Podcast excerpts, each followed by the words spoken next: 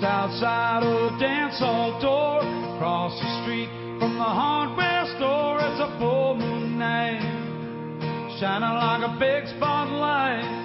She smiles and says, I guess this is goodbye. Says, come on, honey,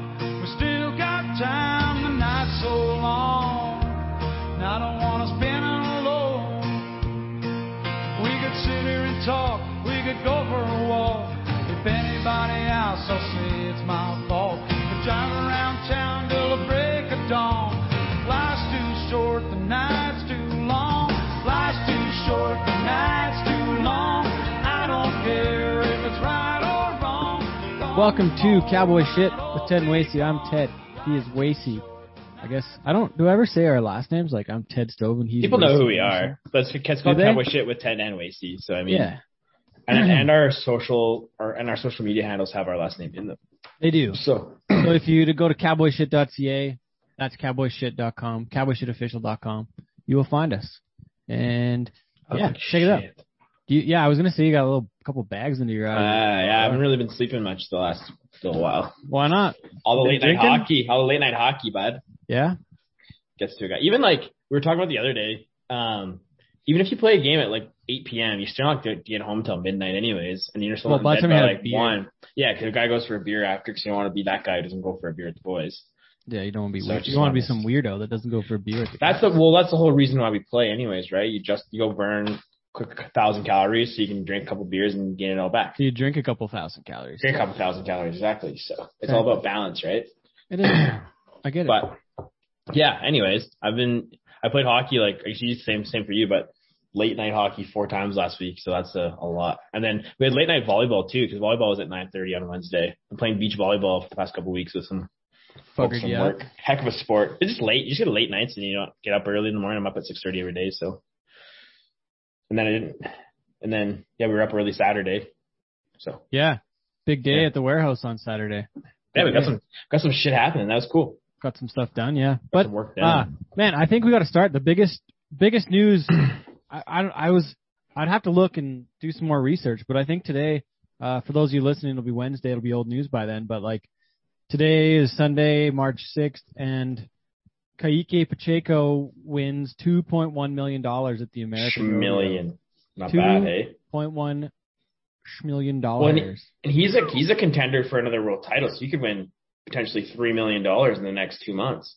plus plus the round money and the season money. Hey, Yeah, I wonder what he's won already this year. I'm just gonna look it up. so I think he's he's got he's he's right in the you know the top five in the world in the PBR too, isn't he? I don't even know. I gotta look. And then look at they it. won a bunch of money uh, last night at the Global Cup as well. So Yeah, let's just go to standings here quick. number fifty-two. Age 27, yeah, So he still has some work to do. that's wild.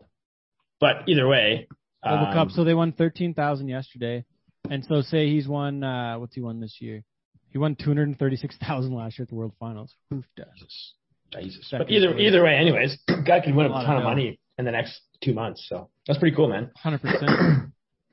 That's gonna be the largest one one day payout of a rodeo ever, eh?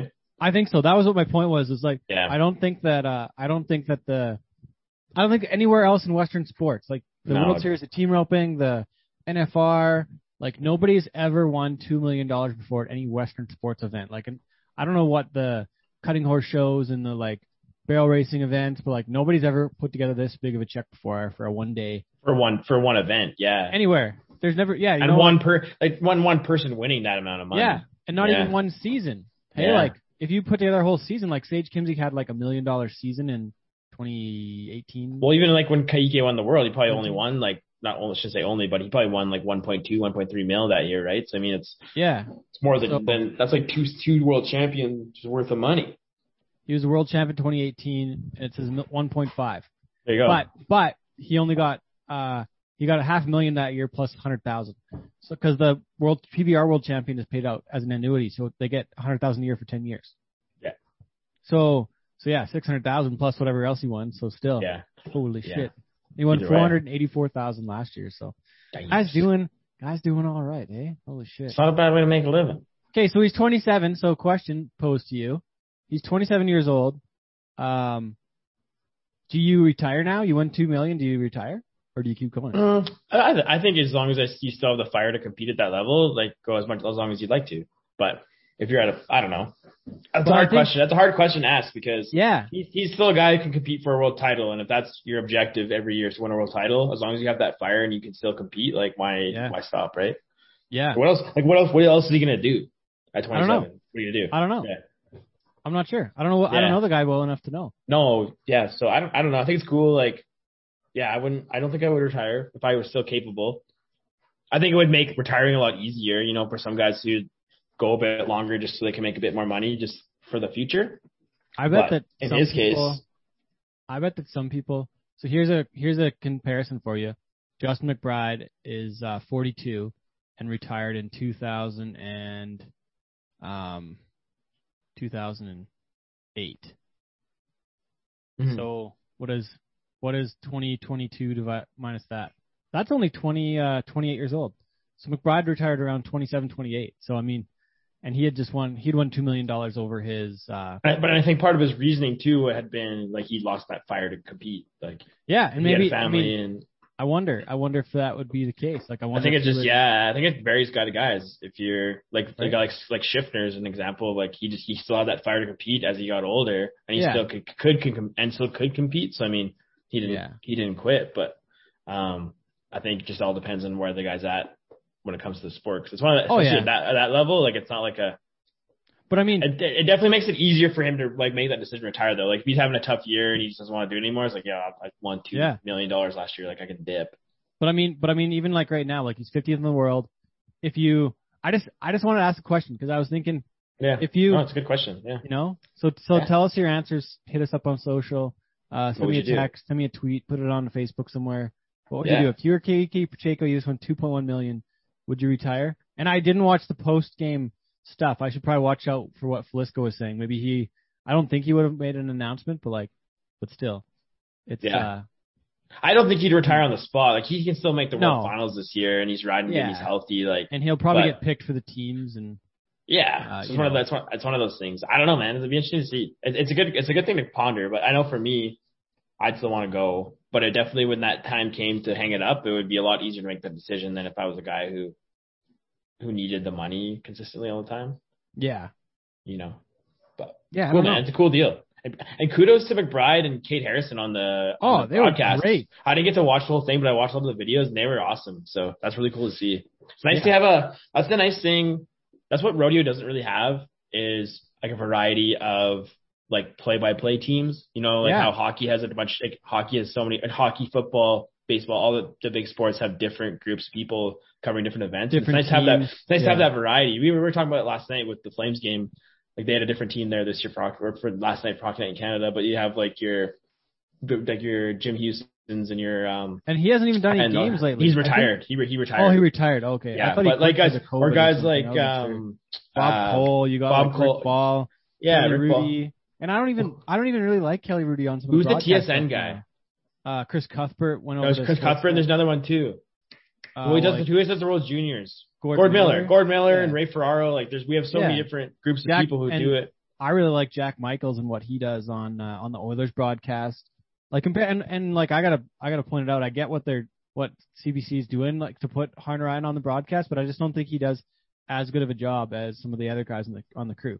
And I think the best people should do the job. And I thought Kate and Justin were awesome. Man, yeah, It they did great. There was it was professional commentary. McBride I think is one of the best in the business overall. Yeah, he's really good. He's the way he he's really good at articulating his thoughts, like as like, from a color standpoint. and he's done more than one event. Like he made the college finals in the saddle bronc riding, and I think Yeah. in the bareback riding. Like that Yeah. guy's done numerous events to actually He's cowboy, know, that guy. and has real. Uh, what do I say? He has actual relevant information on each of the horses, the contestants, the hmm you know, it's not just bullshit. But yeah, this guy is a finals qualifier. He rides really good. Uh, you know, there's his wife sitting in the stands. Like there, there's actual real content where he's like, yeah, this horse is known for this. This guy's saddle was in this spot. This was going on. Like there's actual articulated information that actually provides. That's what you need. That's what you need. Out of a, that's what you need out of a color guy, right? That's why. Yeah. That's why those you- like where guys like Ray Ferraro and the hockey guys are so good good job. because they do They such a good job. they know how they can tell the game. They've done the game, so they know how to talk about Yeah. it, right? That's Or what you they've need done those enough. people in place. They've done enough that they understand, Well, even like right? w- remember at the NFR in Texas when they brought Janie in like halfway through to do the barrel racing, Oh, how much better the barrel racing was, right? Yeah. Like it's Johnny it's- Gay does not know about no man, like you oh, No got to get the and that's like that's what that's what's gonna bring make the rodeo product on TV better if you put those right people in place. Well, And even even like we can talk about that for a sec, but like yeah, you know, Don, Don I don't think Donnie Gay does a very good job talking about the bull riding at the NFR. it's all it's all yells. it's all fluff, man. It's not there's Yeah, no there's added value. There's not a lot of great content in there. yeah. I would much rather listen to McBride at the NFR on the Oh, on the yeah. NFR broadcast. Or and you know who else is really good at that is Ty, value. Murray, man, is really good also. And I still that. like I still like McBride better. I Uh, but I'm just saying, like, there's the, for the people available Yeah. in the space, like, there's so many good people who can Yeah. do the job. And Craig Hummer is an incredible professional. Uh, but Mhm. the difference between Murray and McBride is the excitement. When Yeah, Kaique won the two million dollars today, McBride, McBride was was, excited. Yeah. yeah, yeah. Where yeah. Ty'd be like, oh, that's cool, this is great, this is that, and it, it Mhm. wouldn't be as exciting. But McBride adds the excitement that, for Yeah, man. me, so the so the Global Cup, we'll go back. So first things first, though, Dawson Hay wins the Bronc Ride in 400,000. One of the Huge. One of the only Canadians to have won the American title. The other one would be Zeke. Oren. I think. Oren. Oren won money, didn't win the whole thing though. Did No, he he won the he won it a couple years You won ago. a hundred thousand? Okay. Yeah, yeah. I forgot who had won or not. Yeah. But but uh, another Canadian adding their n- name to the uh, winners of the American. Congrats, Dawson. Yeah. And and Ben Anderson, man, pound on the back Oh, for him. How You put it all out that? there, man. He's it's cool. Man, those Canadian Bronc riders, they're kicking ass, dude. I, I looked through the world standings the other day, and like you see Cole Ashback or Lucas Macza. Man, I remember when Oh. Lucas was too scared to get on a steer. You know, he's kicking ass, like like In the Bronc riding? Man, fucking good for him. I'm pumped. So it's good to see all those guys doing good. The Progi Bandits having a hell of a season. Well, and he Seems had a chance. every- Colby had a chance to win the mil, uh, the million dollar, like the big prize today too, but didn't make it out of the uh, the The 10-man Longo. round, the long Yeah. round. But Ben Anderson has a shot to win two million and gets bucked off. He's going for uh trying to win the round. He, he's got to be. and you got to do it, man. he's got to go for it, and Yeah. he goes for it and and gets bucked off. So pretty cool. The Rocky Mountain House, um, It's cool to Alberta see. Cowboy has a chance at the at the two million. I wonder what's going through that guy's head right now. I want to. We might have to talk to him on the, one of the next shows and be like, dude, what was going on? Like, what was Well, I think I happening? for if I like, and like this is just me putting myself in his position. Like, if as long as I knew I put everything out there, left it all in the arena, like that's you can't be disappointed in that. Yeah, but do you think how much how many times throughout his Well, if you- you- now will he go to bed and be like, oh fuck, I could have won two million? Oh, Like- I'm, I'm sure it's gonna be a few times, but it'll be a little it- bit haunting, It'd won't be, it? it'd, be, be comforting to know that you because he, he has to be over ninety some points gonna be ninety one right? to win. Ninety points. Yeah, so you gotta go. You gotta 91. go for it. Yeah. And I mean, if that if you put your everything you had into it, and then and it just wasn't It doesn't enough, work, then yeah. that's the way she goes, man. You get, Yeah. Uh, for in a guy in his position, like you can't let that haunt you because it's gonna bother No. you everything else you do. And if he's, it's what I think. I think for him, it's a character builder where it's like, hey, next time in that position, like he's, it's gonna make But him that will much he better. ever and have a chance to be in the position to win two million dollars again in his life? Maybe maybe next year, man. Yeah, but no, not next year because it's only a one million dollar rodeo. This was a carried over prize from Oh, okay. previously well, Lacey. well, maybe but maybe the prize money goes up over time. Who knows? Like that's, Possibly. things change. We might right? not So- see another two million dollar payday in one. You'd event hope you'd like to though. You'd hope I'd- could be I'd love to. I just don't know if we will. I don't know if I mean, will. if they if they keep putting out banger events like that, it's, it's, it wouldn't be hard for the prize money to grow, eh? Very true. Uh, But so, so, uh, and then I, I don't know what the crowd was, how many people were there, but I think it would rival one of the bigger crowds. But they had Tim McGraw and Faith Hill there for the intermission, so I don't know how many people bought a ticket to see Tim and Faith. Whereas with the PBR Iron Cowboy a few years ago, they had 46,000 there. It was the largest attended Western sports event ever, and as far as I know, it was Western sports exclusive. Because you can compare Rodeo Houston, and they get 90,000, but they Mhm. have George Strait too. So it's not actually just a rodeo. So the one the nice thing about the one thing that the American did though is they marketed the rodeo first. and but Tim and Faith were pretty major parts. for sure they're part watch- of it, but but the but it was at the focal the the focal point too is still around the Yeah. rodeo and the content there. So I mean, like I agree with Yeah. you. Like it's still the Tim and Faith aspect definitely helps put some butts in the seats, but Yeah. it's still all about the rodeo. Yes, correct. And it and I I gotta say, hats off to Luke Kaufman, Keenan Vine, the entire production staff. That was a snappy show. That thing was freaking running like a top. It was. Yes. It might have been five hours between the long round concert and short round, but like that was You weren't. There's no. There's no lulls. Yeah. that was a lot of content. So I was and and so comparing today to yesterday and the Global Cup, I was disappointed this year with the Global Cup. Honestly, It was a very I underwhelming event, man. yeah, I thought that uh, being one day was a knock at it. Um, it didn't feel as prestigious this time, but also I can just say I didn't get to see the opening, so I wouldn't have been as pumped up because it was cool to hear Brett afterwards. I realized that he introduced Team Canada, which was pretty neat. But then, um, but but the having the in arena feed with that wasn't featured on the broadcast, it just was. It wasn't like we were there and we could kind of hear some crowd noise. It just didn't quite feel like we didn't have the energy like McBride on the broadcast. And no, and not, that's not a knock on Flint or Matt West or Clint Adkins. It just they I don't. They're in the broad- arena. They're focused on the event that Yeah. they're doing there. They're not trying. They're not up for the TV Yeah. crowd. But But awesome. We got to watch it on Facebook with uh, like on the PBR Canada, PBR Australia Facebook pages. Both had it Mhm. streaming, so it was really cool to be able to watch. I just yeah, it was a little bit disappointed, but TV and it was a two horse race. It was Team USA against Brazil, so I don't know if it's a format change sometime or if they're losing steam with this or if it might go away because we got the the team uh, challenge on the go. But I'm I'm not sure. I just was I was a little bit sad with with how it was last last night. It just wasn't as you know comparing these two. I always thought the Global Cup was a better event than the American the last few years, but today like I don't know if it's just the broadcast skewing things, but but I was I was uh, really impressed today and, and not. It was, it was it's hard to build. The, the cool thing about the Global Cup has been the storylines that come from it, right? There's like Yeah. there's been there's, there's there's drama, there's this and that. The team, there's some more. The team aspect has a greater carries greater value when it's multiple days rather than just one event. It's like okay, you have your seven guys that get one chance, whereas Mhm. like you can have like over the course of a weekend event, you have guys who can who can carry a team. You have guys who can step up to the plate. Like you know, like even like looking at Team Canada, like Coverchuk was. He was right there. He was right there to be a bunch of points. Jared, like, five. had- it was seven point nine five, and they could have went either way. yeah, Jared had a tough go. Like Jordan and those, and those guys compete, and they can compete at that level. They have at certain times, Yeah. right? So it's I just mean, a matter of that they don't they don't compete at that level consistently. there's a lot. There's a lot more luck involved in a one day event for a team. Yeah. Like you know what I mean? Like like that, yeah. for just just for any any of the teams. Like you look at whatever. I think over a weekend of Wolves, yeah, over you had a a little weekend more, event. might be more chance. At least like least you're not out of competition after the first day. yeah, you know what I mean. I guess think right. there's like there's a chance mathematically. There's a chance. yeah, and I think that that adds usually to a that dramatic race. aspect, right? Yeah. But Ah, anyways, Okay, really good show coming up here, folks. Uh, BJ Kramps.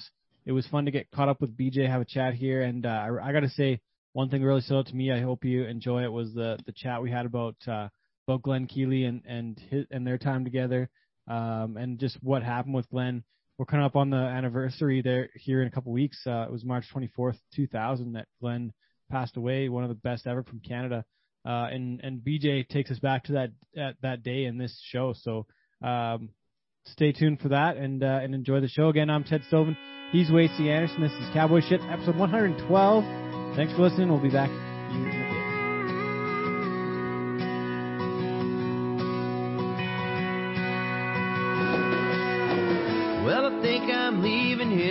I'm gonna pack my bags and walk away. I'm heading nowhere, but I hear that I know when I'm there. So I think I'm headed out west. My friends all tell me that Tucson's the best. Tell my mom and dad I'll ride 'em when I have time. Tell my brother and sister I miss them most. I bless them each day with the Son and Holy Ghost. Thank you, Lord, for letting me be set free. I may run with the devil.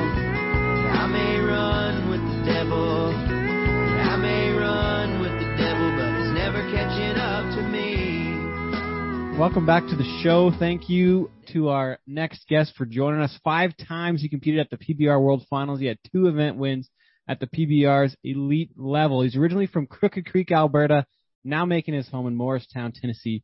Please welcome to the show, BJ Kramps. Hey guys.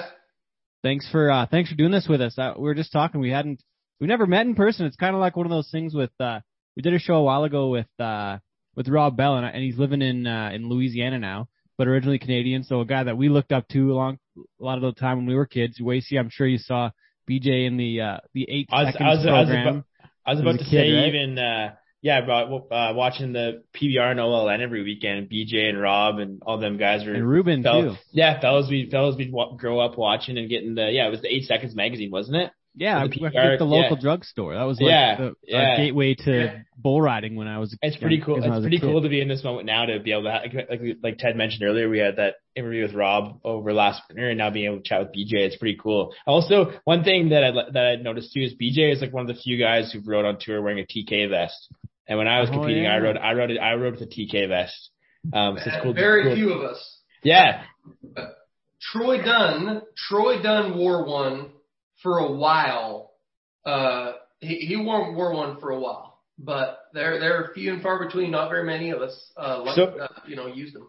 So maybe that's something you can touch on is like, why did you choose to, to do that hard shell vest as opposed to the, the other like softer shell, like equestrian Oh. style vest? It just, I mean, it's it's like asking about a, a you know, why'd you take the hundred thousand dollar job? I mean, I, I take a baseball bat to to you wearing each one and let me know how you Mhm. feel after the first swing. Like, Well, so, and for, Good point. One of the one of the things I found with it too is it kept like my posture right. Like it was easier to keep my chest stuck out with the TK vest as opposed to like with the Phoenix like softer shell vest. It's easier to slouch and kind of get that hump in your back, whereas the TK like kept you kind of upright and your chest out. And then when I I was down, when I was down at Gary Leffew for the week, he taught me a trick of like loosening up the one side where your free arm is on the Ah. when you do it up, so you had a bit more movement with your free hand. But anyways, that was Well- a cool thing to know. Yeah. Well, one little tidbit on there that this is kind of funny to touch on that. I mean, hardly anyone would ever even bring that up, right? They don't even notice the equipment unless you wear it. You just don't even. Mhm. But but the funny thing is, I would order a large back and a medium front. That's what I did too. Just you know, I would bring that size down. Yeah, okay. You know, just just like what you're talking about the free arm. But Yeah, it's pretty cool. Yeah, it's it's neat to know. Like, I- I'm a, I'm an equipment nerd, whether it be with rodeo or even hockey stuff. It's neat to see like the modifications that every guy makes to like their own certain style and stuff. It's it's neat to see. yeah. I'm uh, I'm trying to think of where to start here now. I'm looking at some stuff here on Pro Bull Stats, and I watched a bunch of the videos on YouTube and on your YouTube channel. And um, I guess first thing I, I that came up here is 2004 World Finals. You got on a lot of rank rank uh, bulls that week. Holy smokes! Crossfire, Hurricane, Splinter, Reindeer, Dippin, Scene of the Crash. That that was a pretty rank week of bull bull riding there. yeah, it would have been really great to stay on one. You know. Uh, and I, uh, uh, well, anyone can whine about, you know, little injuries and stuff like that. But anyway, I, you know, I was struggling a little bit with something just in, in my grip or in my neck. I had surgery on it, you know, early in the next year, but at the time, you know, you think it's, you think the injury's in your shoulder it's really in your neck and anyways, you know, whatever. But, uh, that was a long week falling off all them bulls. Like that sucked. yeah. I guess to wear on the body.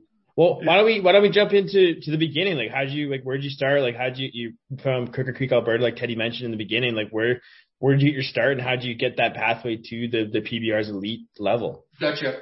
Yep. So, uh, my parents both rodeoed. My dad competed in the CPRA. He was mostly rode bareback horses and, you know, like, he was good, but not great. Like, got real close to making the Canadian finals a couple times. He was 11th, you know, that kind of thing, you know, and, and so he, he had dabbled in the, the pro rodeo world. Mom just, you know, rodeo, rodeoed amateur. And so I went with dad and I, I rode sheep. And I mean, I thought I was on tour, buddy. Like I took my own rope and I mean, it was, you know, I can remember Jack Danes announcing, you know, when, when I was, so anyway, uh, went with dad and, you know, the, the, the sheep turns into steers and, and then I, I got to riding steers fairly well. And in, in the CPRA, you know, they had that boy steer riding. And so from way up in northern Alberta, that's really when I, when I was 12, I took out my, my pro card and went to the Hobbema Christmas rodeo and I, you know, started, dad said, I'll take you to the first one. So dad took me to the Hobbema Christmas rodeo and then he told me I was on my own. And the next weekend I found a ride with Dawn Link and she came by my house and we went all the way down to Medicine Hat. Took me forever to get home, but, but I used to take the Greyhound bus down to Marathorpe, jump in with Denny Golden and Wow. Travis. Rie, and, and so it was a few hours away. I, w- uh, my mom taught me to lie and say I was a year younger. Even when I turned 13, she told me to lie and say I was 12, so we Keep got half price fare on the bus. it sounds like child abuse now, but like riding the Greyhound bus in Canada, like like you don't do that in the U.S. Like so you gotta like explain to people that like normal people take the bus because anyways. Uh, but but yeah, I I just literally kind of hitchhiked but in the rodeo world, like just like we And you were 12. we That's, air. that's rodeo. Yeah. Yeah, So, shit. so well, every time I got there, you know, it was like, oh, well, wait, well, you're Dave Kramps' boy, right? Oh, okay. Well, hey, you need a place to stay, and then, I mean, it just it, it sounds funny from the outside to think I just catch a ride to the first one, and then you show up and go, hey, who's going to Armstrong? You know, and well, I mean, anyone welcomes you in, and, and so I went around, and when I got to the last rodeo of the weekend, Wasty, I'd, I'd look at a program, and I'd just try and figure out what Where's guy lived the furthest north and just and then just go, hey, does anyone know this bulldogger? You know, be like, hey, I'm a steer rider. Of course, they'd go out of your out of their way to help you. yeah. But that's what got me into the pro rodeo world of going back and forth. At the time, you know, we didn't drive a vehicle that was going to make it, you know, down south to the rodeos or whatever. So I hitched around and and then you know the animals got bigger. Went to went to college in Twin Falls, Idaho, on a rodeo scholarship yeah, our team CSI. won a national title, but you know, I, I mean, it was my first year. I wasn't really a part of that a whole bunch. And then I turned professional, you know, and, and in 98 was the first year I rode in the PBR. Uh, and then quit in 2005, you know, and com- so I went to the finals seven or sorry, five out of those seven full years that I competed and managed to stay on tour, I guess, um, quite a bit of the time in there, which was just, I guess, the funnest thing of my life is just getting to be on that tour and make a living for such a long duration. You uh when I was doing some research, I found that your uh I watched a clip and your your mom won in the on the team roping side of things. Where did you do that? Was that some of the CGRA stuff or where Yep. where did yeah, you uh, where did my, you win that? Yep, my mom, uh, she was a Canadian champion in that CGRA. Now that would be like in 1989 or 90. Like it's, you know, so I'm, so mom was active when I was, you know, 8, 9, 10, 12. I mean, she was active. Um, my dad maybe would be right around that time. So they were active, you know, when I was young. And then, you know, us kids kind of took over as they got out of it. So Denny Denny Golden, that's a name I haven't heard in quite a while. But and then Don Link, is that Brad's wife, Brad's, Brad's wife wife. is Don? Oh, Yeah. really? Oh, yeah. okay. So yeah, so she was a barrel racer from up in like so she lived up north uh, of me, yeah, well, like and, high level uh, or where? like high, uh, she was High Prairie. No, it would have been that. no, it's it's. I was gonna say high level, but she lived in like La Glace, I think. Um, Oh, really? Man, we're gonna have to fact check that. She lived somewhere kind of close, like La Glace. I was young. I don't need to. Uh, I, I'm not supposed to be able to remember. They just, my parents made me make all the phone calls. So as a 12 year old kid, total stranger, it was like, hey, here's Dawn Link's number. You call her, you know, and you ask her if you can get a ride to Medicine Hat, you know, and it was That's just amazing. like, hello. I wonder. So, so over that time, did you eventually get like a group of people to travel with as you progressed further into this? steer riding thing and got kind of went to more rodeos and competed, or was it just Well, kind of nobody- the same thing over overall? Well, well, I mean, with no driver's license, like Yeah, of course yeah. until so so I was like unless Rod Warren, who, who was from Valley but Rod Yeah, never Valley came View. back to Valley hardly at all. Daryl down was from, was from Valley but he never came home either. I mean, those I would see those guys and be like, "Hey, you going home?" They're like, "No." Like so, Too far. and you're gonna be back Yeah. for school on like, Like, don't live probably. up there. What are you doing? Like- yeah. you know, I mean, so to see Kent and Randall, you know, but even he was North Edmonton. So, so anyway, yeah, catching a few of those guys. Um, there was lots of hands that were kind of from around there, but but yeah, I got a group of guys. I amateur rodeoed as I rode steers. I mean, we held cards in every association because they're all sudden death, right? You mm-hmm. try and make mm-hmm. the finals in the LRA and the NRA and the Wild mm-hmm. Rose, and you know, and then you just try and show up and you know, see what you can do. So where did you go between uh steer riding in the CPRA and and college rodeos? There's a little bit of a gap where you can't go to the pro rodeos. Yeah. Was that the that was probably the amateur times, I guess. LRA, Yeah, the amateur Wild time, Rose. so the NRA Northwest Yeah. Rodeo Association. Rio Grande. Yeah. There What was you your first win, hey Teddy? Yeah, that was the first place I ever won in the steer riding was Rio Grande. Yeah. Yeah. I think, I think, uh, well, those things. The things. finals were like Fort St. John though, I think, weren't they? Back then or where were they were were, when I was a steer rider, they were in Chetwynd. Oh, that's right, yeah. They were in Chetwynd for, that's when Daryl Mills, Daryl Mills won the NRA. And, when he was and like listen, I was, 16, wasn't he? I was a steer rider. I don't know how old he was, but he won like, I think he might have won the bareback ride that year too. So it's legit bareback rider. He rode bareback horses professional. I mean, it's it's on film somewhere. So, but he rode bareback horses in NRA, and I mean, um, Ike Peters had a bull Darktown that nobody in the amateurs rode. Like nobody rode Darktown. He was a, you know, he was a 22 bull, and and nobody rode him. Uh, and then Daryl Mills rode him at the NRA finals, you know, and, and, and spurred him a little bit, you know, and he's 92 points. So that would have to be like, you'll have to look this up, Ted, but it might be like 1990, you know. Uh, and- in the NRA. I, I Yeah. I'm on the Wild Rose website right now. I, I can't even find like past champions. I know the only place where I could actually find that stuff would be in the in the uh programs at the finals. I remember looking back and seeing like Derek Adams on Doctor X. That was like a picture that was in the Wild Rose finals. oh yeah, a bunch yeah. of bunch of names in there and like I can remember some of that stuff, but I I don't know where the heck a guy'd even find this stuff now. That the Well, Daryl Mills will know what year he won it, and, and, Okay. I, I could figure it out. But but here's the funny thing. Like the funny thing is, or, or I guess what what makes me feel important is like way up there in that tiny little Chetwynd arena where like 28 people can sit on the left side. Yeah. Like, you know, and, and, and like they're all family. No, so so watching that and just watching like Daryl ride Darktown, you know, just just being there for that moment, you know, um, so remote, so middle of nowhere, and then like I'm gonna say five years later, he was the champ. Like yeah, and cool. four years after that, I mean, he was like just a few bucks from being the champ. yeah. Wasn't know what I it twelve dollars or something, or it was less than hundred bucks, ninety five bucks, right? In ninety. like I, no, I was like, I thought it was like twenty or well, whatever it It was. I thought it was twenty three bucks, but but anyway, yeah, less than a hundred bucks. And and so, but if you read like if you really just look at his resume, dude, it's just like wins this, yeah. wins yeah. this, wins this, yeah, and then just wins. Like there's just, and then it's just like, oh, almost won the world. Okay, won it. Like all right, See you like, there's later. nothing else to do. Like Yeah. I'll be in Pink Mountain if you need me, Yeah. or less, right? Well, and uh, the one of the crazy things with Daryl is winning Canada after he won the world. That was Yeah. interesting. That's a, p- kind of a rare one. Skipped a step. So would would Daryl been one of those guys who'd been like a mentor influence for you, or who were kind of the, the people that were you looked up to as you kind of progressed with the steer riding and the amateurs and that kind of stuff?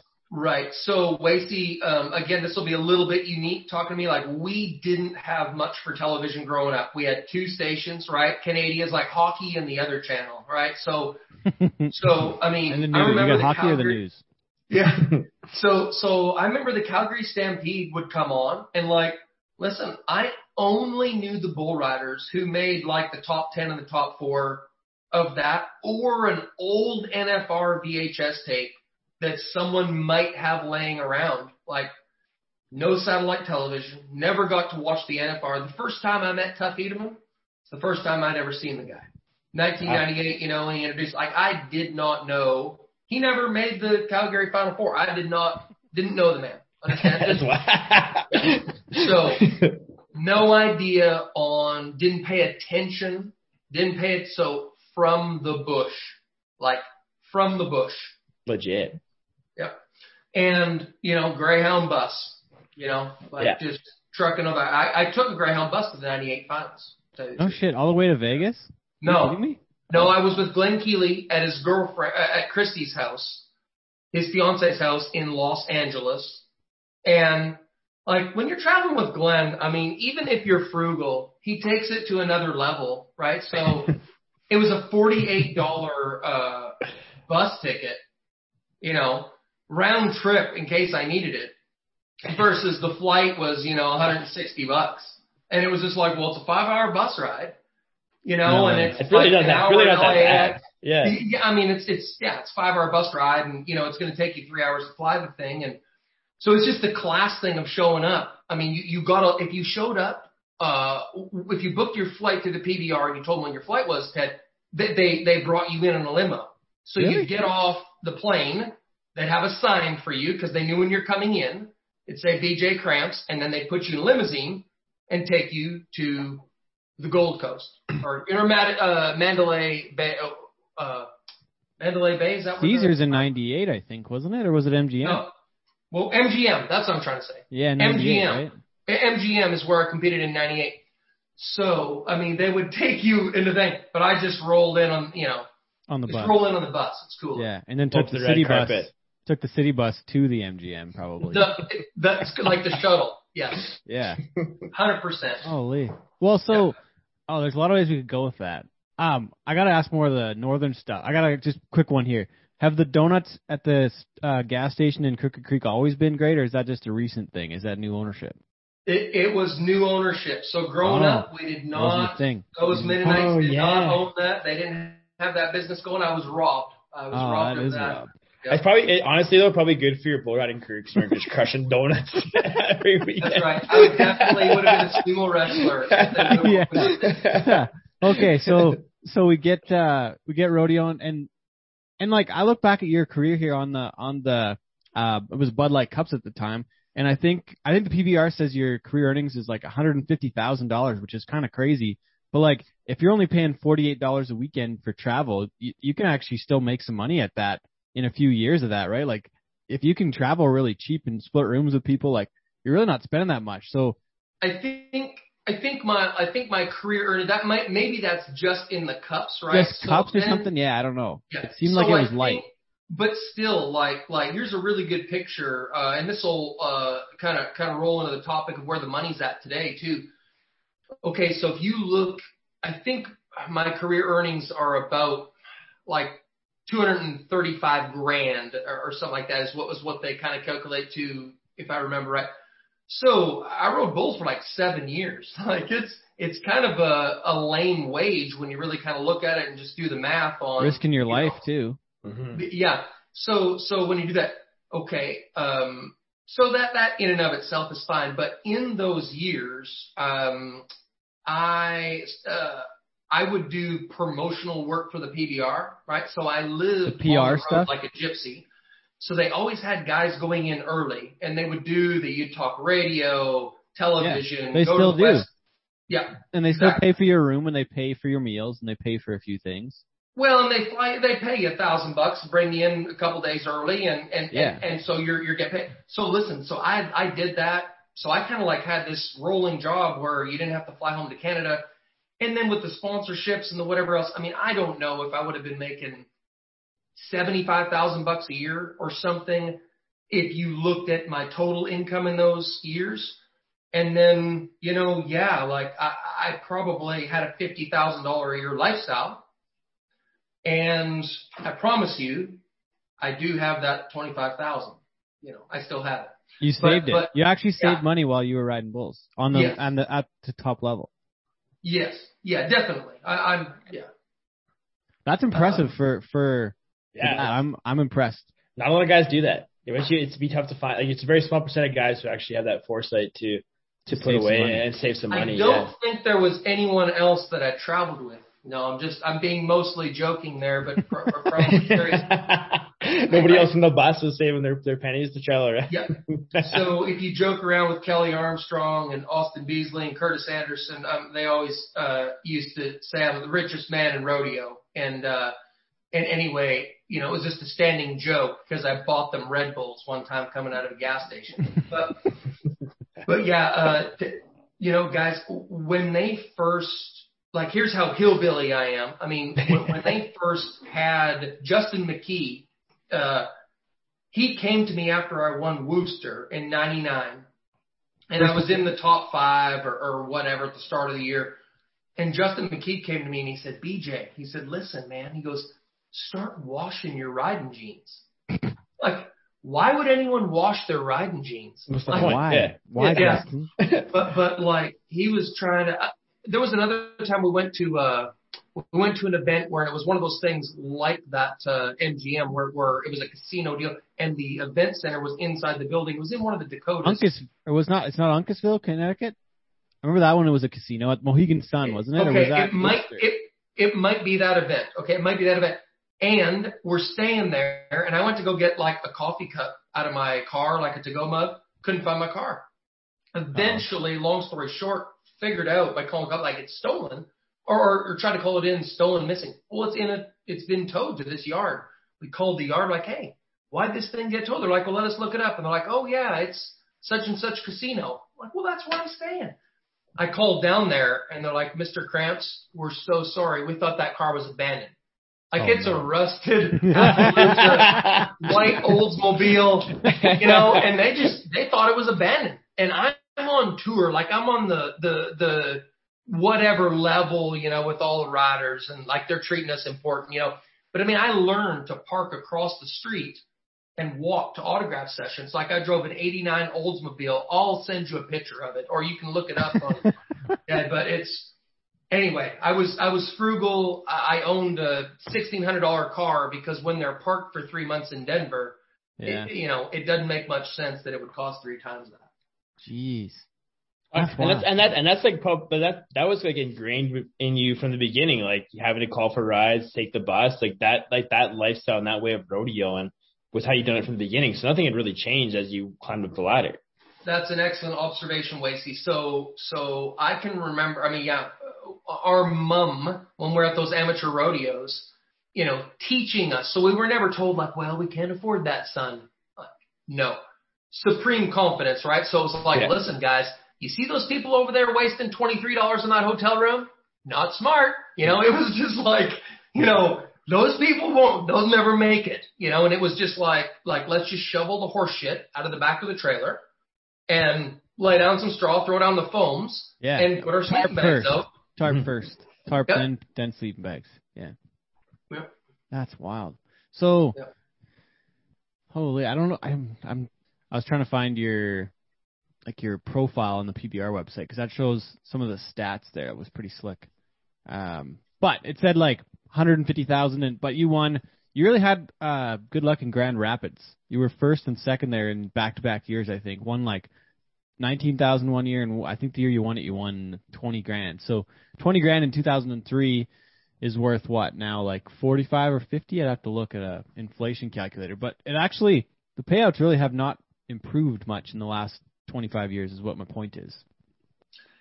Yeah, I'm uh so I'm not completely current on how their payouts work or what they're making, you know, at the end of these shows and stuff or how much they're I could- for the I, I could tell you right now. Let me look it up here. Uh, I just saw I just saw L.A. L.A. is tomorrow night, um, and it was it's like it's five thousand around, and then it was it was uh like it's not it's not a whole lot different.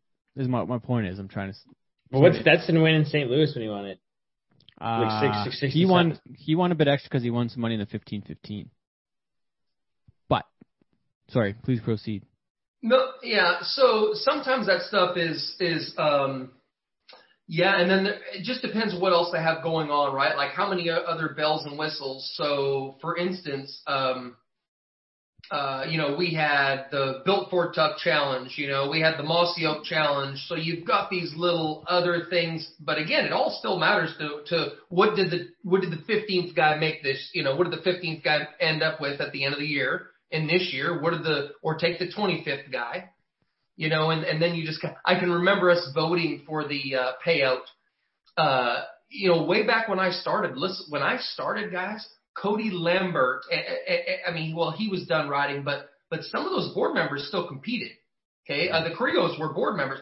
So, so sometimes in the dressing room, I can remember Cody coming in going, Hey, listen, Tony Mendes and, uh, Dan, um, I'll think of his name in a minute. They're not going to make, they're not going to make their flights. Like, what do you guys want to do? Do you want to, like, do we ban them for a year because they're missing an event? You know, they were at a rodeo. Do we just replace them in the short round? Like, like it was like a board meeting and, and we're just there because, you know, we're at the event, but so many of the riders were competing. It was just like this executive decision was being made in that boardroom. Well, Dang. the 20 guys that formed that thing, I mean, they're all, they're in their 50s, right? I mean, they're, Yeah, now. yeah, so so but back then, buddy, it was a different deal, and that was I mean, Tuff was Tuff was majorly all for the rider. You know, even though by the time I showed up, he never got on a bull after I was there, but he was he was an advocate for sure. So I got I got to ask about that, but I'm looking back to the last one on record on the website is 2005, and you got Brad winning 1.5, Guillermo has half a million. Then you get down everybody in the top 10, not not everybody in the top 10. Ross Coleman and Tony Mendes didn't make a hundred grand, and they're top 10 in the world. You go down a few. There's a couple guys one offs that made made over a hundred, but it's mostly like 50, 60, 40, 40, 50, 60. Like I'd have to you'd have to go get a spreadsheet to go because then 05 was still top 45, right? But another Right. Canadian guy, Matt Roy's 48th. He made 16,000, 48th in the world. Like he's just you know they don't. I don't. What I feel like it's- that? that's 05. That was Oh. all PCB money, I think, when they because that was the first year. It was, that, that was last year before it changed because it went PBR PBR Canada. Canada 06 Yeah. when Shifter won it. But still, like it- the the the it's it's it's almost starving the secondary guys a little bit. It seems like still, but I, I'm just I'm just making a making a point on that side of it. But um, Well, we got to. The reason I brought that up is we got to vote on the payout. So Oh, really? us guys, we got to vote. We got to structure the payout. So back in the early, I mean, man, it was nice. Like you got to run the deal, right, or, or feel like you did. So I remember the the reason I remember it so well is Mike White. Like there was there was there was several different things to choose from, but you kind of got like your A, B, C, D. B and C were like the two normal things that everyone was going to pick, and like A and D, you know, obviously weren't going to make the short list. You understand? And A. how, so what was the just- difference? Well, Yeah. well, I'm just I'm just trying to get to the fact that like you know B was like, hey, the number one guy makes this, number two guys like like it kind of made sense. So Ah. so so but but picture but D was just like you know they really spread the something. money thin. Oh, A okay. was just like it was all at the top, like the winner, like the rounds paid everything to the winner, and the average paid everything winner. Where like you know the third guy didn't get nothing for the weekend. And Mike White just, I remember him being right behind him in line. It was all confidential, but he just checked that, that box A. Like he was so, everyone there's pretty confident, Ted, but he was so convinced he was going to win first. That, Oh, really? Like he was losing money if he didn't check that box A, which was just the winner got everything. Yeah. Really? Yeah. Huh. What and it kind of makes sense. Like you gotta you have to incentivize it a bit. Um, and yeah, you gotta incentivize it to win. It I guess just seems like some of the some of the you know guys on the cusp. Like w- one example recently is is Dakota Buttar, a guy from up here that wants to ride at that high level, but goes down there. And one example is like there's an event this week in LA, and he goes. uh Oh, you didn't get didn't They they turned her off as a false alarm, I think. Ah, good deal, good deal. But so we're just we're talking Sorry, about boys. payout, Sorry, talking about guys. payout and uh, and Dakota Buttar. Dakota goes to L.A. to the last Cowboy standing, I think they call it. He And- lost money when he was down there. Yeah, he goes and makes two thousand dollars for finishing in the top four, because that one is a is a number is an it's an A in the in the in the uh, in the checklist where everybody where the guy at the, at the top wins all the money and then everybody else gets a little bit. It's it, look it's advertised as good because the guy that wins wins a hundred grand or two hundred or whatever. But They, second, they showed they showed a graphic after that weekend, and the guy who won the PBR Australia event in Australia won more money and points than Dakota did for finishing second at the last Cowboy standing. Yeah, fourth. He was fourth. But anyways. whatever, wherever you fin- wherever you finished. Yeah, sorry, yeah. But it's kind of a, it's kind of silly how that all works out. But this this kind of goes back a little bit though, BJ, to the to to Tuff almost essentially because Tuff stood up for the riders and then they kicked him out, didn't they? Like like or he left because he went and started the CBR around. Well, definitely when you were there, right? Didn't it happen in Florida Yeah, or no, Reno? Or, was, it all went down, it? Yeah, I was there at the divorce meeting. Yeah, I, Yeah. I, yeah, it was a. I mean, it was a. We all gathered there. There's not near enough time, nor nor would I want to really talk about that probably too much, or or or you know say too much without that them other guys can talk about all that. There was a lot of of moving parts there going on as to why, you know, he left and ended up going to to, to start that, but but the so the money there. I mean, I recognize that. I see that, and and um, okay.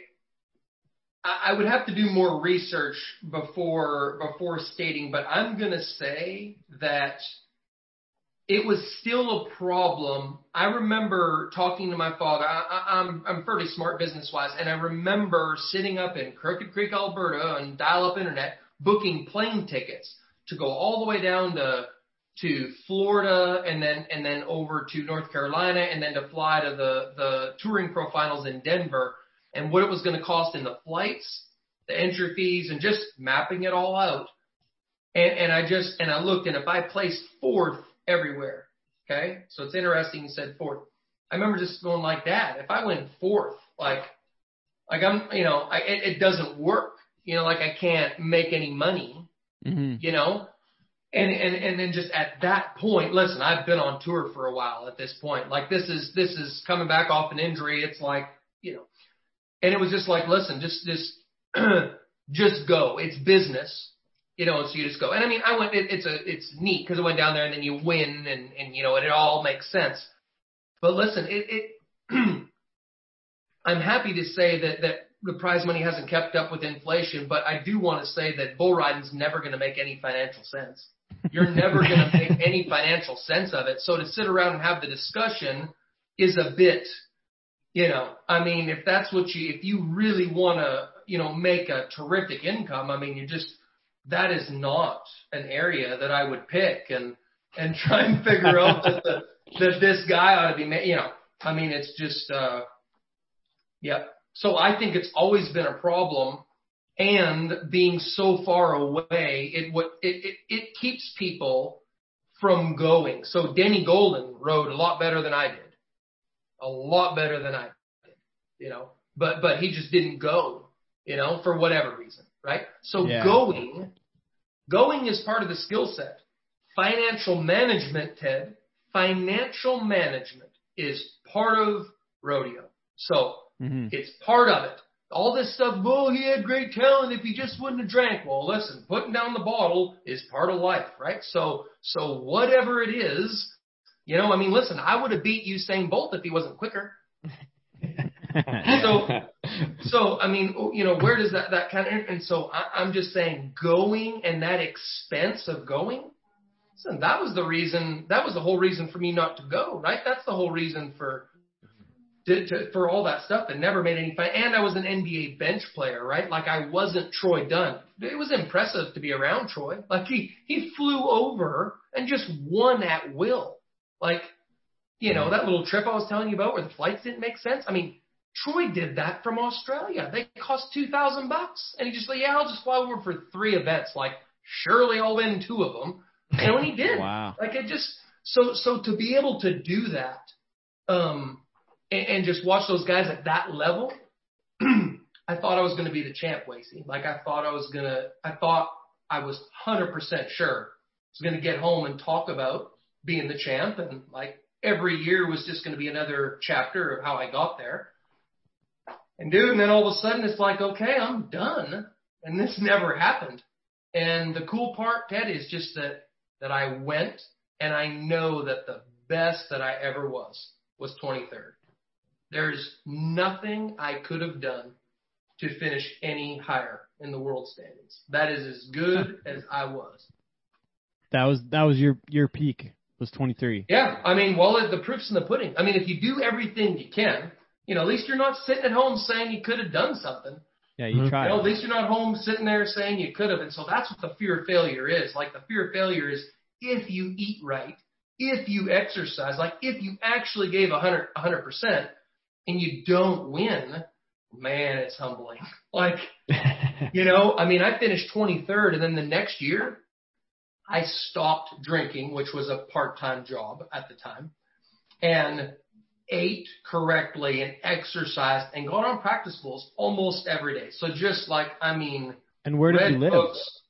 Where I lived with Tony Mendes in Vernal, Utah when I did this. Okay. So in 2000 and, and, and in the year 2000, is it 2001? Uh, no, 2000. I traveled with him. That's when I quit drinking because he didn't drink, so I traveled with him.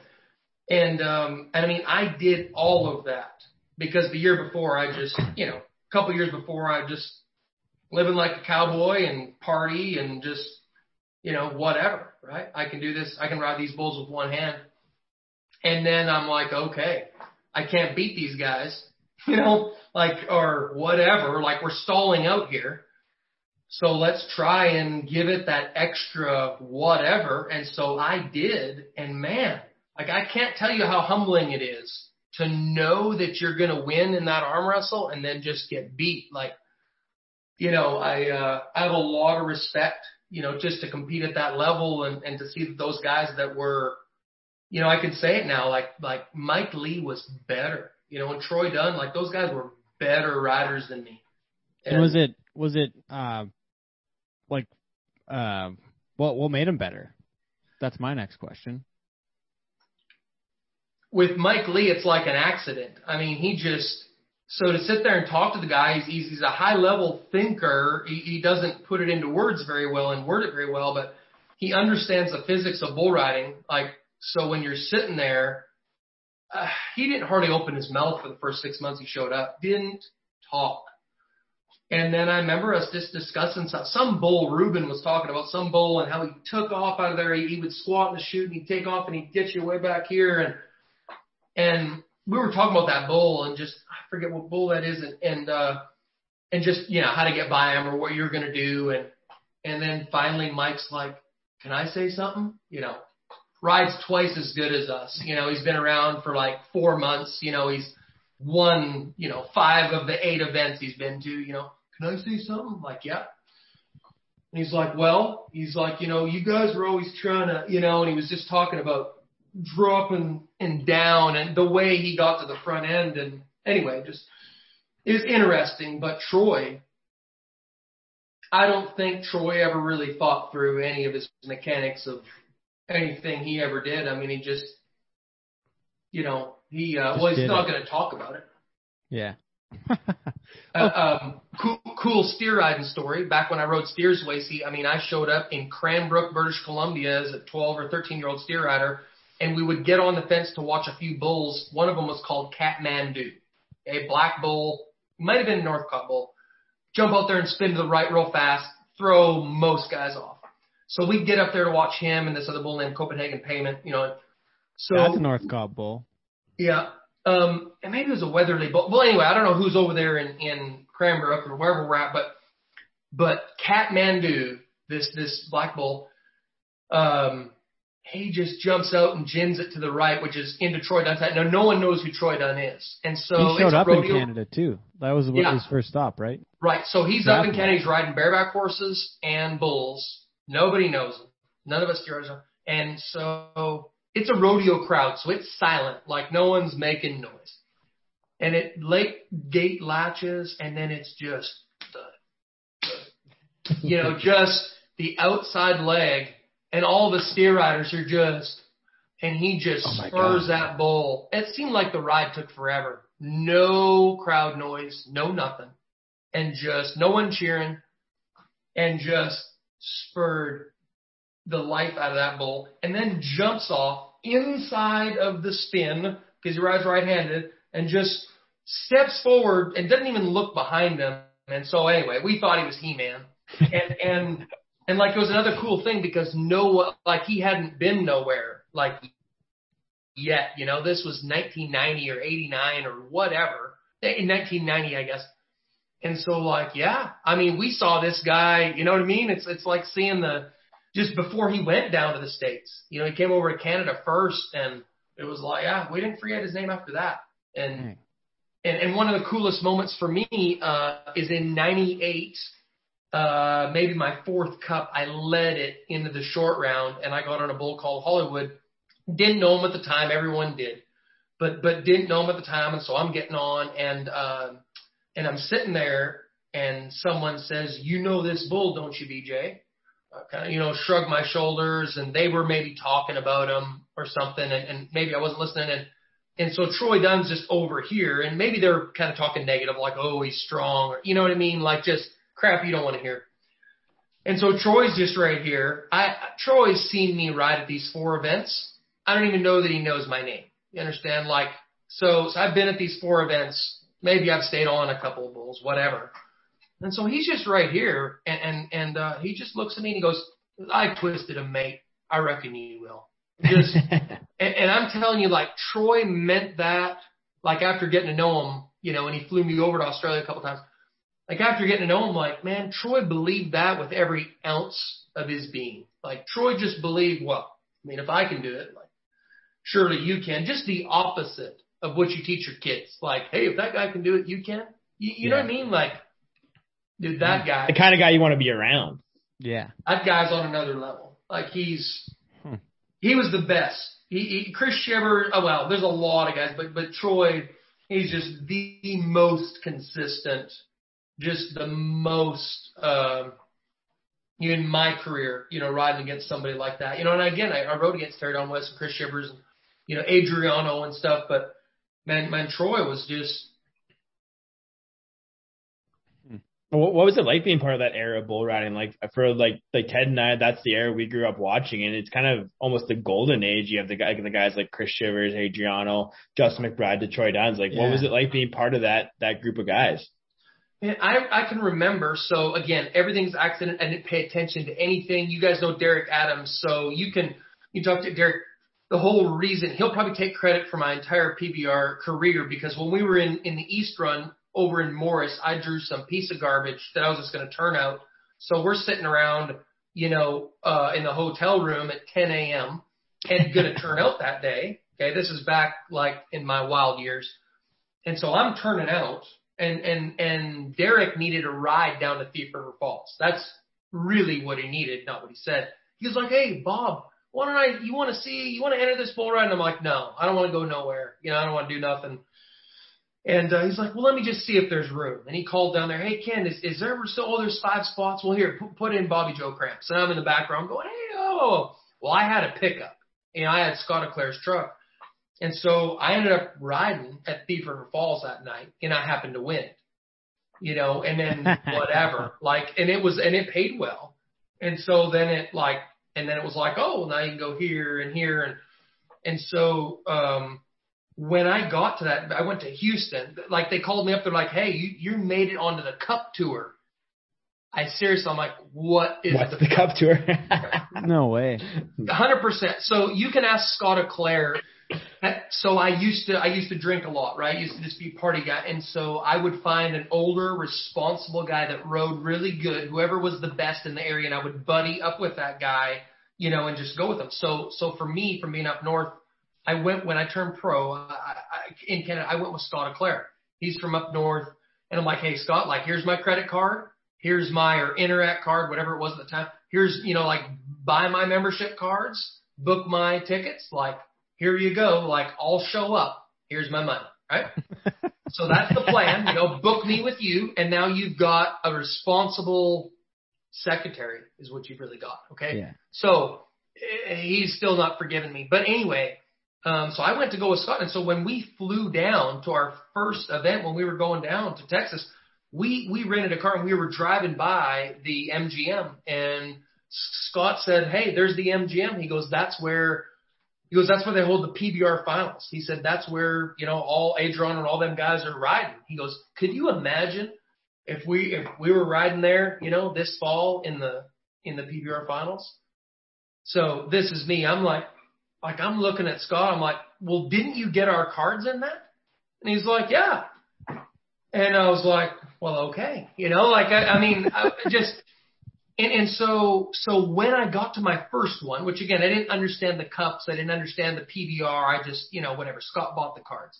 So, so when I got to, and then they called me after Brendan Thief River and they're like, hey, you're an alternate for, uh, this event in Houston. And I went down there. Well, I saw Clint Branger.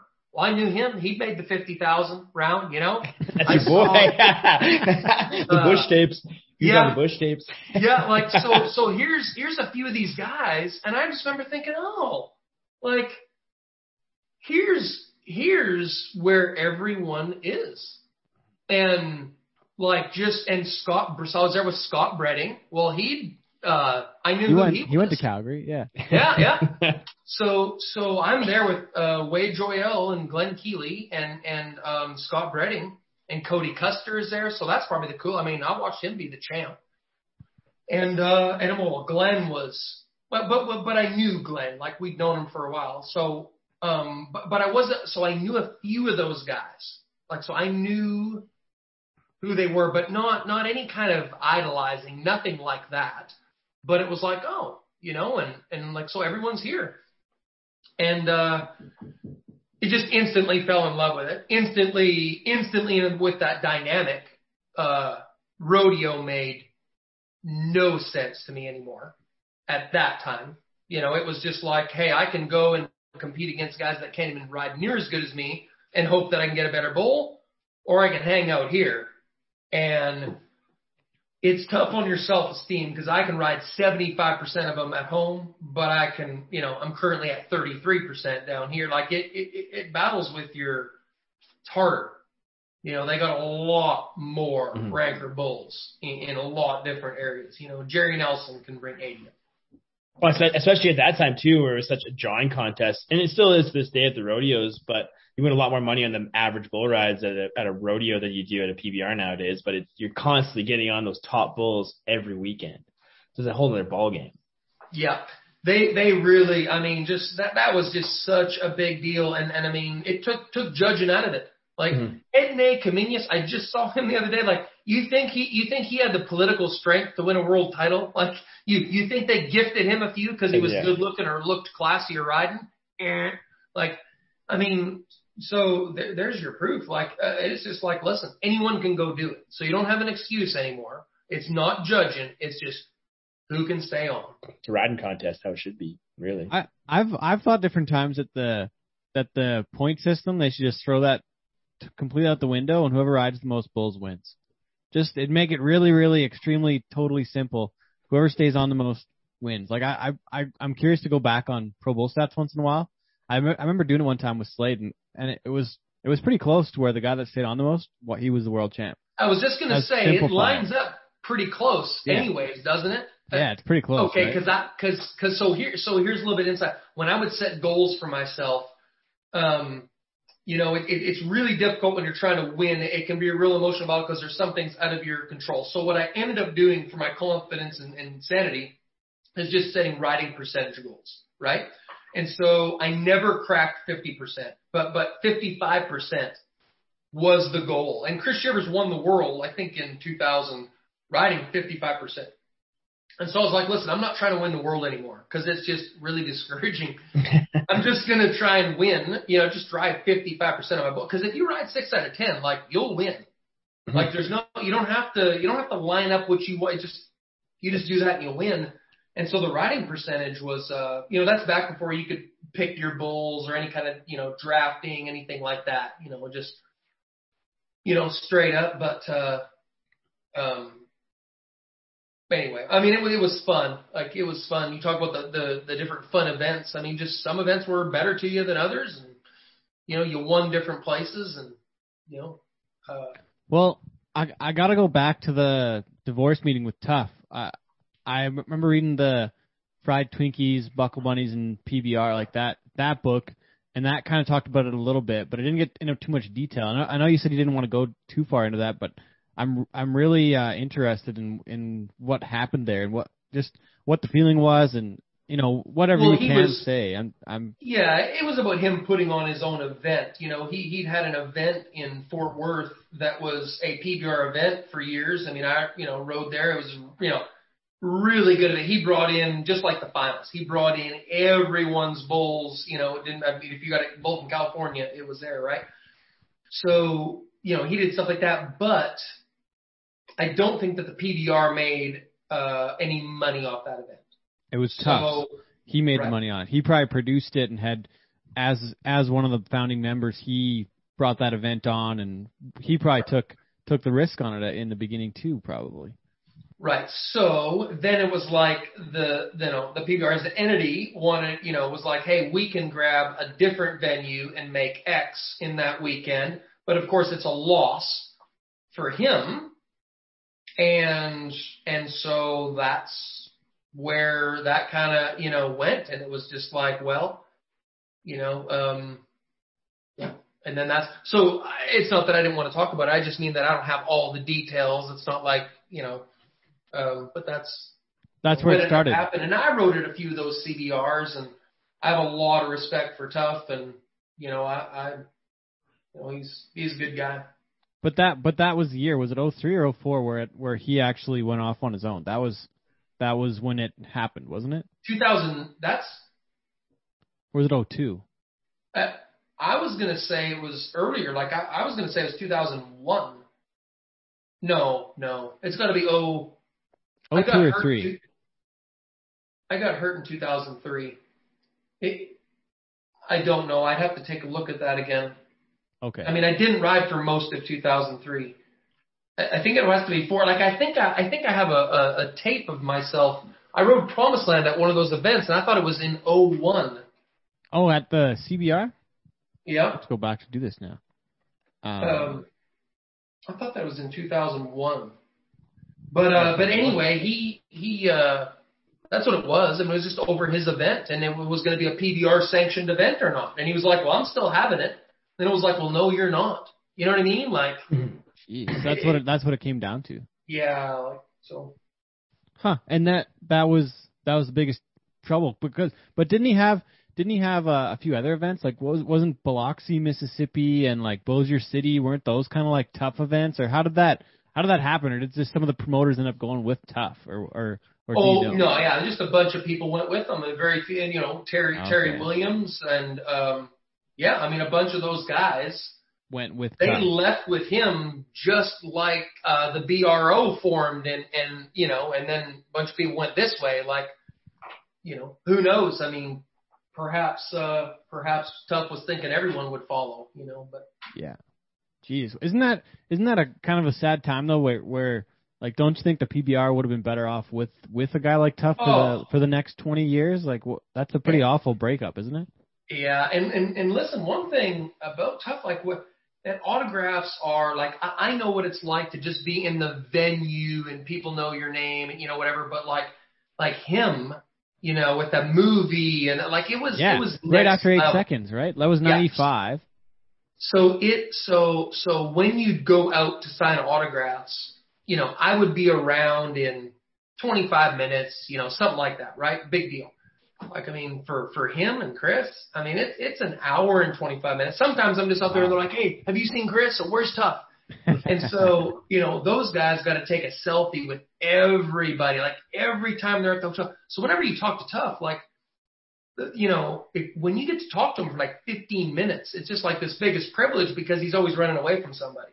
So when you're sitting there talking to him, someone comes up because they're trying to, you know, and so I, just, he was a great ambassador. He went around and signed autographs every single event. Whereas like Ty, when Ty took over as the president, when he got to the finals, like if you didn't sign autographs, I think they fined you 500 bucks. So they paid you 500 for coming or, something like that. They're, like when Ty got to the finals, he had to write a check for 3,500 bucks. Like they pay you five grand for getting to the finals. So he owed 8,500 in fines for not going and, and signing after the event. Huh. You know, and, and Tuff, and, and listen, he, for him, a few hundred bucks well spent. Like he just, business decision. I, I, so I'm not, I'm not criticizing him.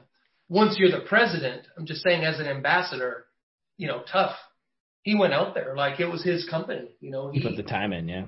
he, he he had ownership. Like he he he he acted like the PBR was his. Huh. So and I'm I'm looking back now and I just found the Promised Land ninety two and a half was in two thousand two at a CBR event it looks like. So Okay. so it would have been 01 maybe that the that no, it, no, it was it would have been 02. That was pretty quick. Like when they got out of there, they oh, they went right they, to some events. uh, yeah, I think that was pretty quick. Okay. Yeah, maybe. I mean, off the check, whatever year. In 2001, Tuff Hat is. I mean, the the, the we rode in Fort Worth in 01. Yeah. Yeah, it's on the schedule, So- right? Yeah, so I mean, was 02. and then the, the event's in the spring. So I don't know if, if that was a cup event in 02 at his place, but anyway, that's when it happened. So Yeah. Wow. I just I look back and I like I wonder about what that what what could have been that way and it, if if that might have been the point where things really changed and and some of the, you know, the rider side of things maybe went a different way. I don't know.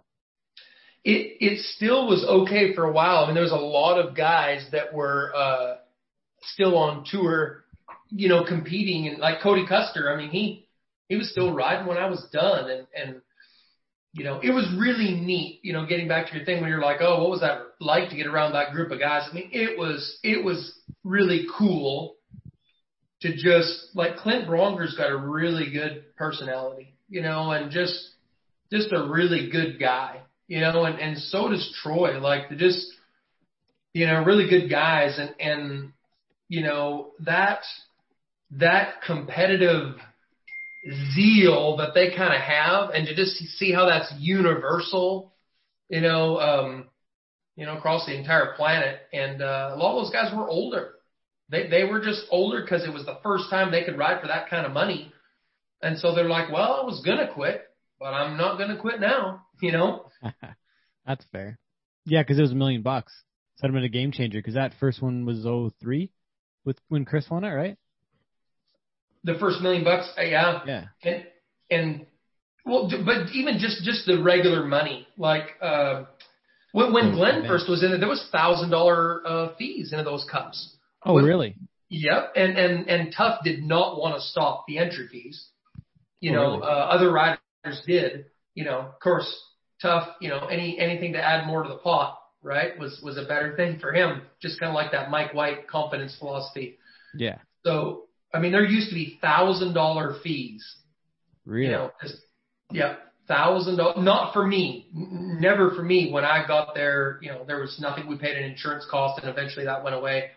Rob Bell. Rob Bell is pretty influential on the guy who got us all to get it paid a thousand bucks for the short round. So that year when we were voting on that payout, Rob was like, I just think if you make the short round, you know, it'd be nice to get like a thousand bucks. It was basically like pays for your weekend. Yeah. And it was just like, hey, if you can make the short round, and by golly, everyone kind of like, yeah. And so we threw that fifteen thousand, and so it was like, hey, we've got, you know, we've got thirty more or forty more, five more thousand dollars in prize money for you guys every weekend. Where do you guys want it divvied up? Like that's how it used to be. Whereas, you know, now I think leadership is. There was a time there where we felt I was on a committee which was like a go between between the the board members and the riders because there started to be that disconnect. It didn't really work out, you know. When was that? Was that when you were still competing or was that after? Yep. Yep. When I was still competing, like 04 probably. And, you know, there was just, yeah, uh, you know, you could, I think we changed, there'd been some changes and yeah, Tuff was gone. And so it was just, yep, just trying to get that through that, uh, they could lead more by, yeah, just different decisions. I mean, everyone, whenever the riders feel like they're they're they got to say so and stuff, just the way points are structured, money structured, stuff like that. And the extra like forty five thousand a weekend, that's a couple million dollars more for the year. That was a was that a Rand, Randy Bernard thing? Like was he the leader? So so? I just made up the number forty five thousand just Yeah. while we're talking. Just Just just make it up. okay. So yeah, yeah. uh, they, you know, they just like, hey, how would you guys, you know, are you happy with the payout? Just like feedback, you know, just Yeah. really kind of uh nice, right, for any boss. Be like, hey, you know, what, what's it like out yeah, in the what, mines? what's going on? Mhm. Interesting. I, I Yep. want to get into some of the some of the memorable rides and wrecks throughout the career. Uh, I think a few, well, a couple of them have got to be the Promised Land rides, and then I think that comes back to, I I think I, I was looking at it and and to be able to ride Promised Land after after what happened to Glen, I think I think that had to be a huge, you know, those had to be some a bit like a little bit of emotional rides in, in my. I'm just assuming. I don't know if this is true, but I had to ask. Yeah, I mean, it is. Um, I don't know if emotional is the right word, but it is.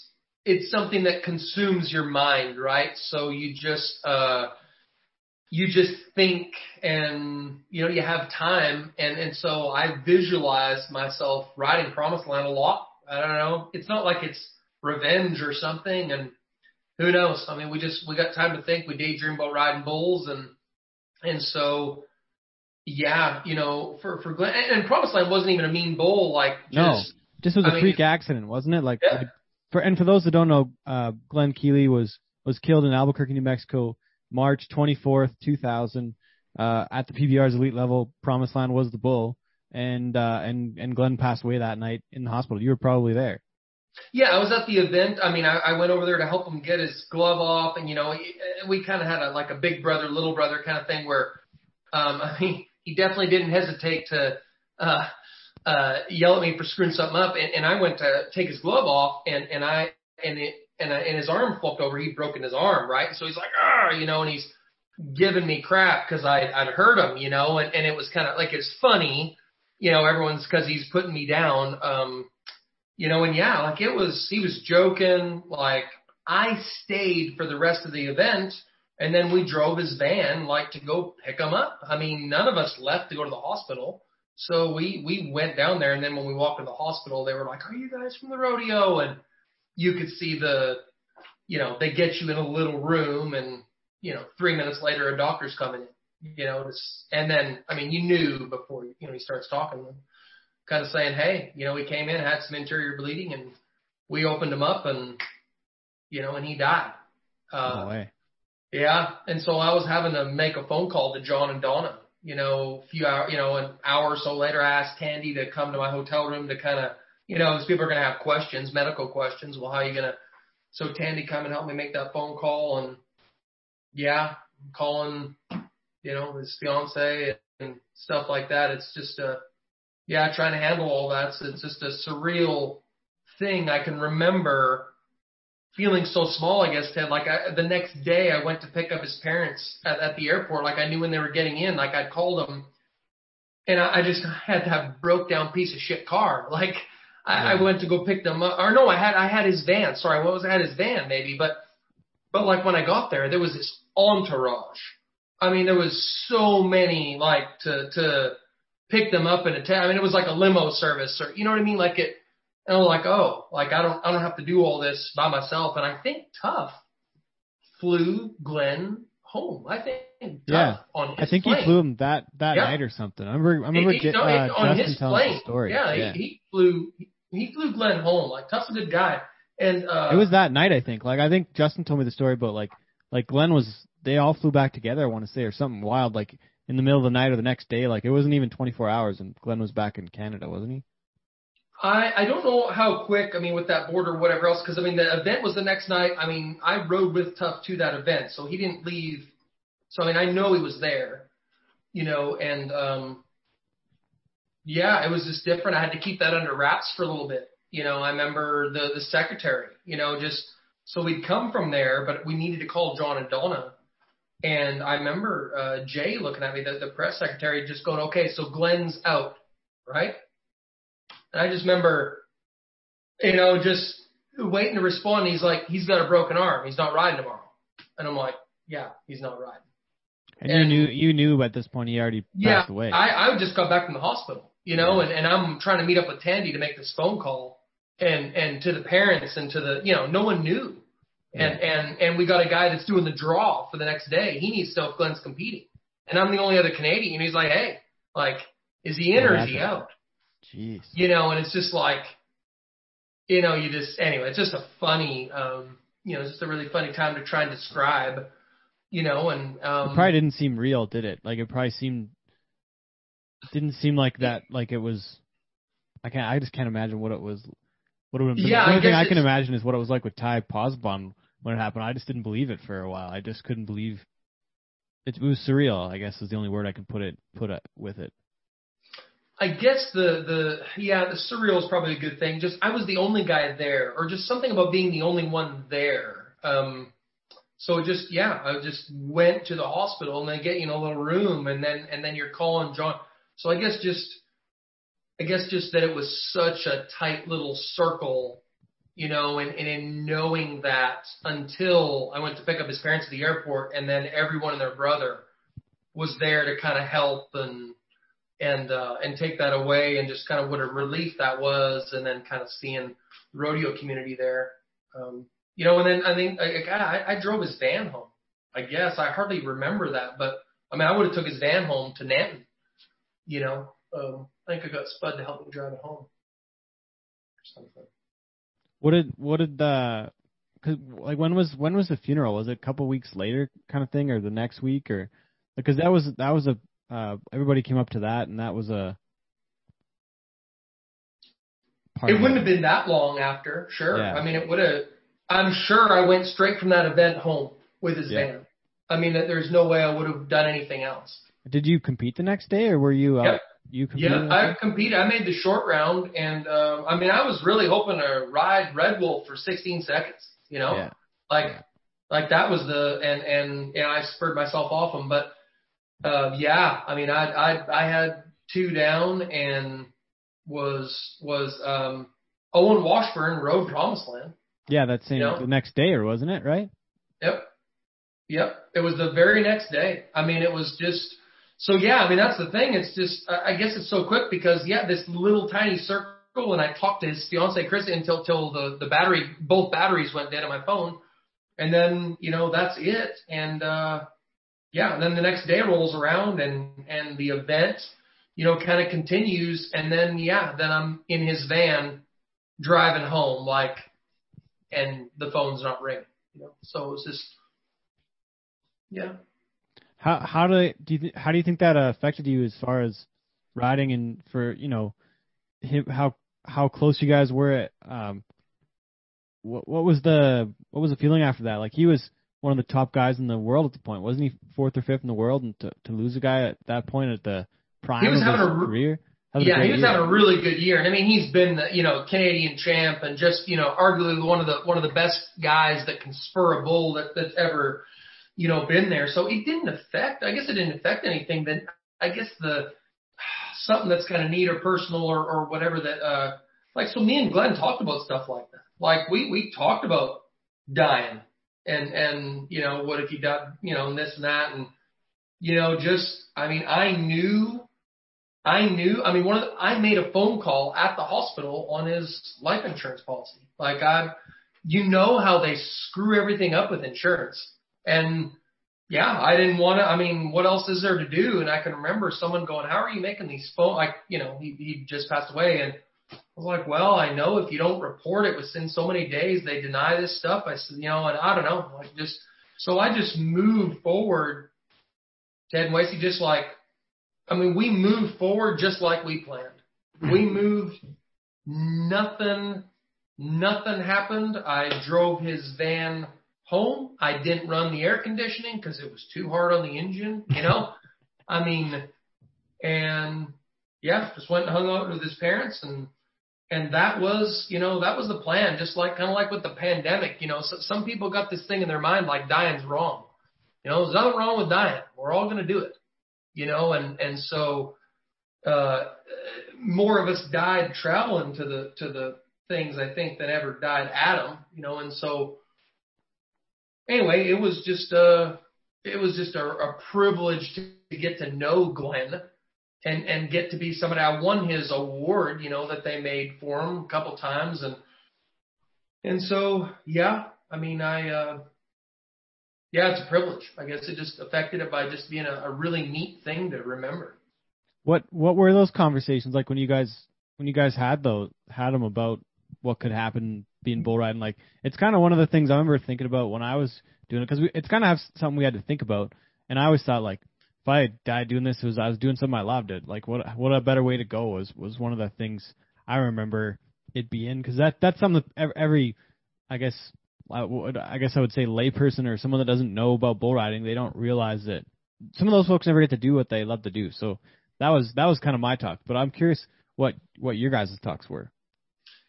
Um, it was so with Glen, everything was like so he was just this old soul, like so he I was the young fun guy who wanted to show up for the 10 a.m. flight at 9:45, like, and we would totally get on the flight and they'd just be announcing our names. I'm like, see, we skipped the line, right?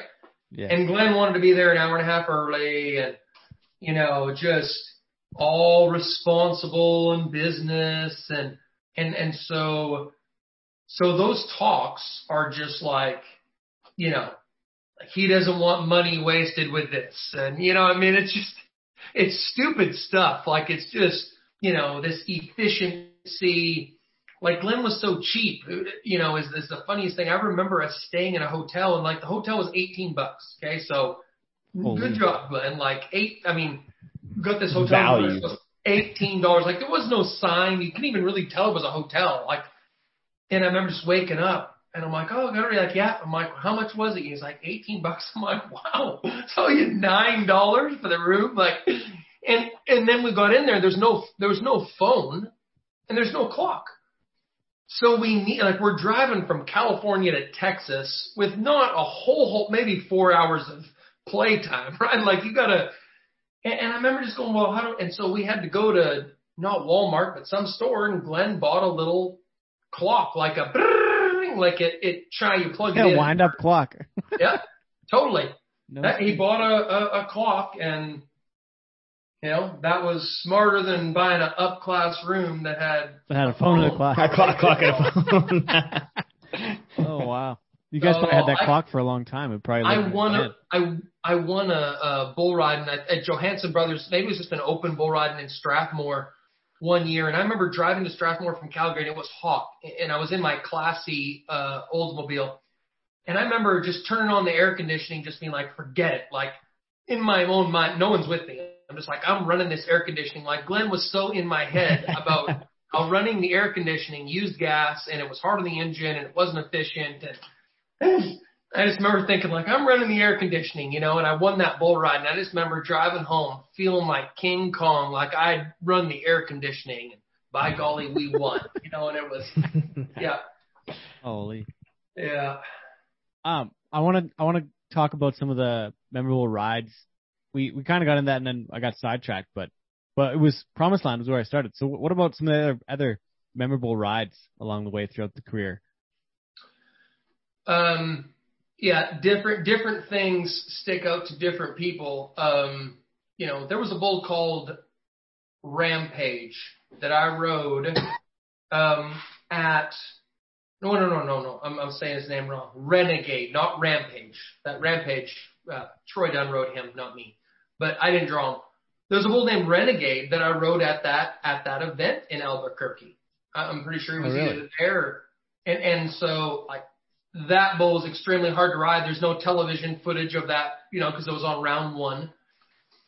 So my memorable memorable stuff for me is is Hollywood throwing me off four times. Okay. So I don't want to talk and brag about how awesome I am. I just want to talk about how if I would have drawn him four more times, I don't think I ever would have got him rode.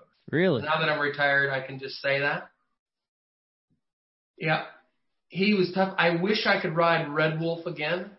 Like I I fell off some of the good ones where it's just like, ah, you know, where everyone, you know, wins on this bull and um Mossy Oak Mudslinger. Yep. Like Kansas City. off that bull, that sucked. Moody Blues, I was waiting on him to go back the other way, and so, anyways, you got to ride all those easy. You got to ride all the the, you know, Easy the day off bulls. You know, they, they don't ride themselves. I see I see a b- bad Bubba in Albuquerque. I got to look back for another Albuquerque. Yeah, it'll be an 01. Oh yeah, ran- I wanted Renegade. Renegade, uh, 87 and a half, March of 2000. That was the year, that was the event. Yeah. You got a Red Wolf in the short round, 47 and a half Yeah. they marked. Holy Yeah. shit. So so that now that bull there, Oh, he bucked you up the Hey. week before in Fort Worth.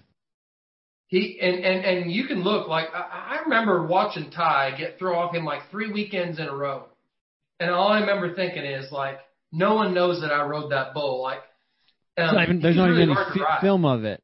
yeah, like it, it should be on film somewhere. Um, Renegade. I'm going to look him up here while you're thinking.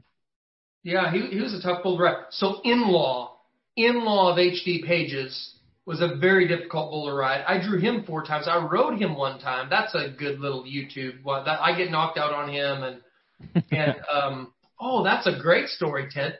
So back in the TNN days, you would ride, but it wouldn't come on till like the next week, right? So it's like Oh. a week delay. A week delay. Yeah, I remember that. So so most of the time when when you were on TV, you were competing somewhere else.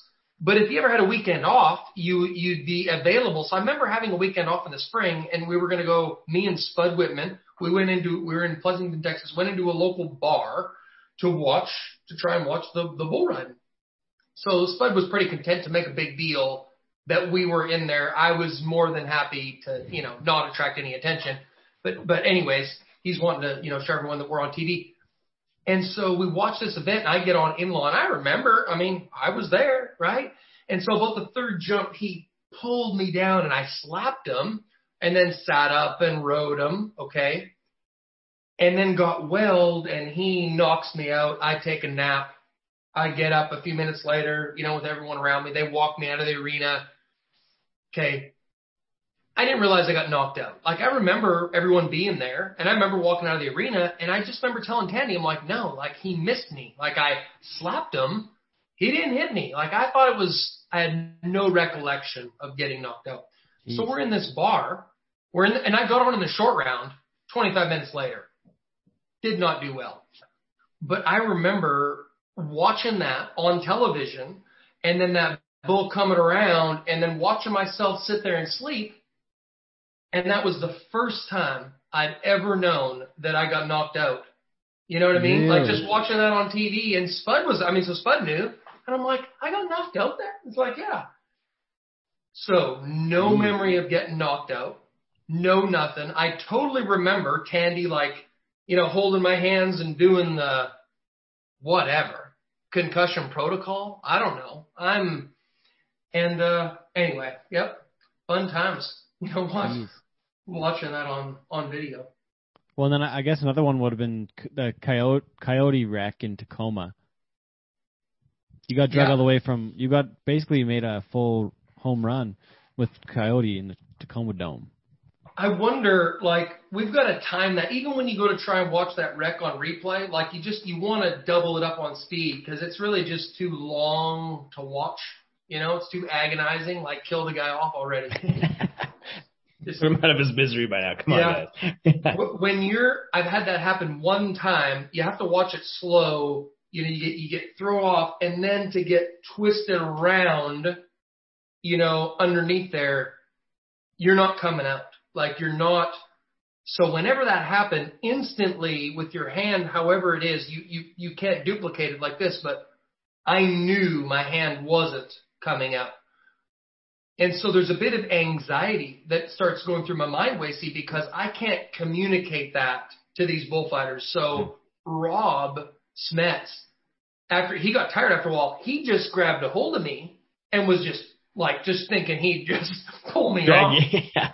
I'm like, dude, it Yeah. ain't coming. Like, you know, but you can't have this dialogue, you know, like it's, and, and I just remember thinking, I am never coming out of here. Like, oh, and, and, uh, and then finally, like him getting in front and, and hitting me and just being so exhausted.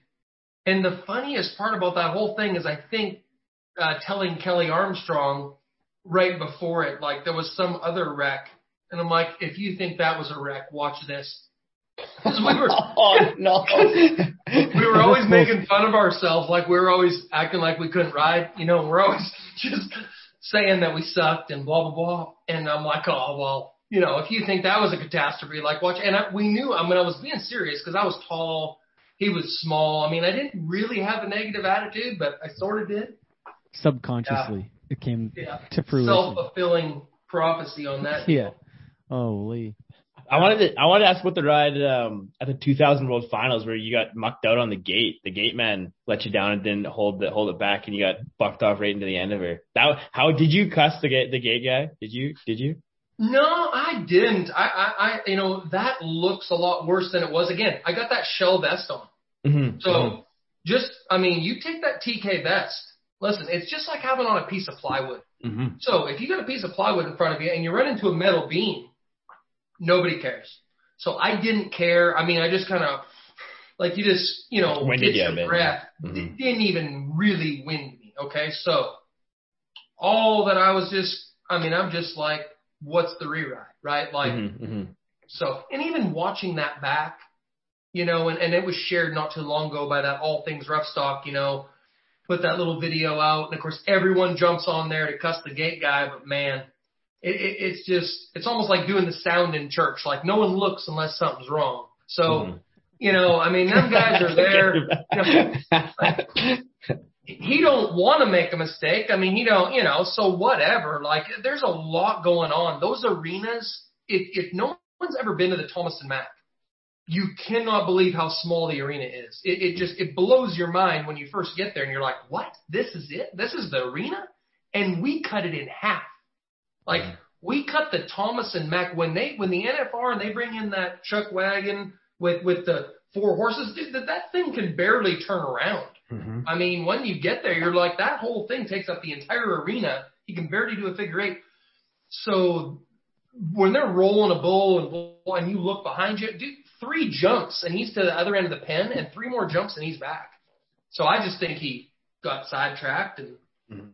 you know, I was happy to get yellow one, you know, in, in the short round. I mean, it was, it was nice to be 88 and a half and split tenth three ways. You know, it's really great. that- That was that night. Was that that the night that they were everybody was like 95, 96? Like was that that night? At the World Finals? Or what that was the one too. No, that was that was '99. Well, or, Oh, I 99. don't know. Oh, I think it was '90 when when when Terry and all them guys were. Yeah, like crazy scores. It was like 11 11 90s. I think that was in '99. It could have been in 2000, but yeah, I mean it was. uh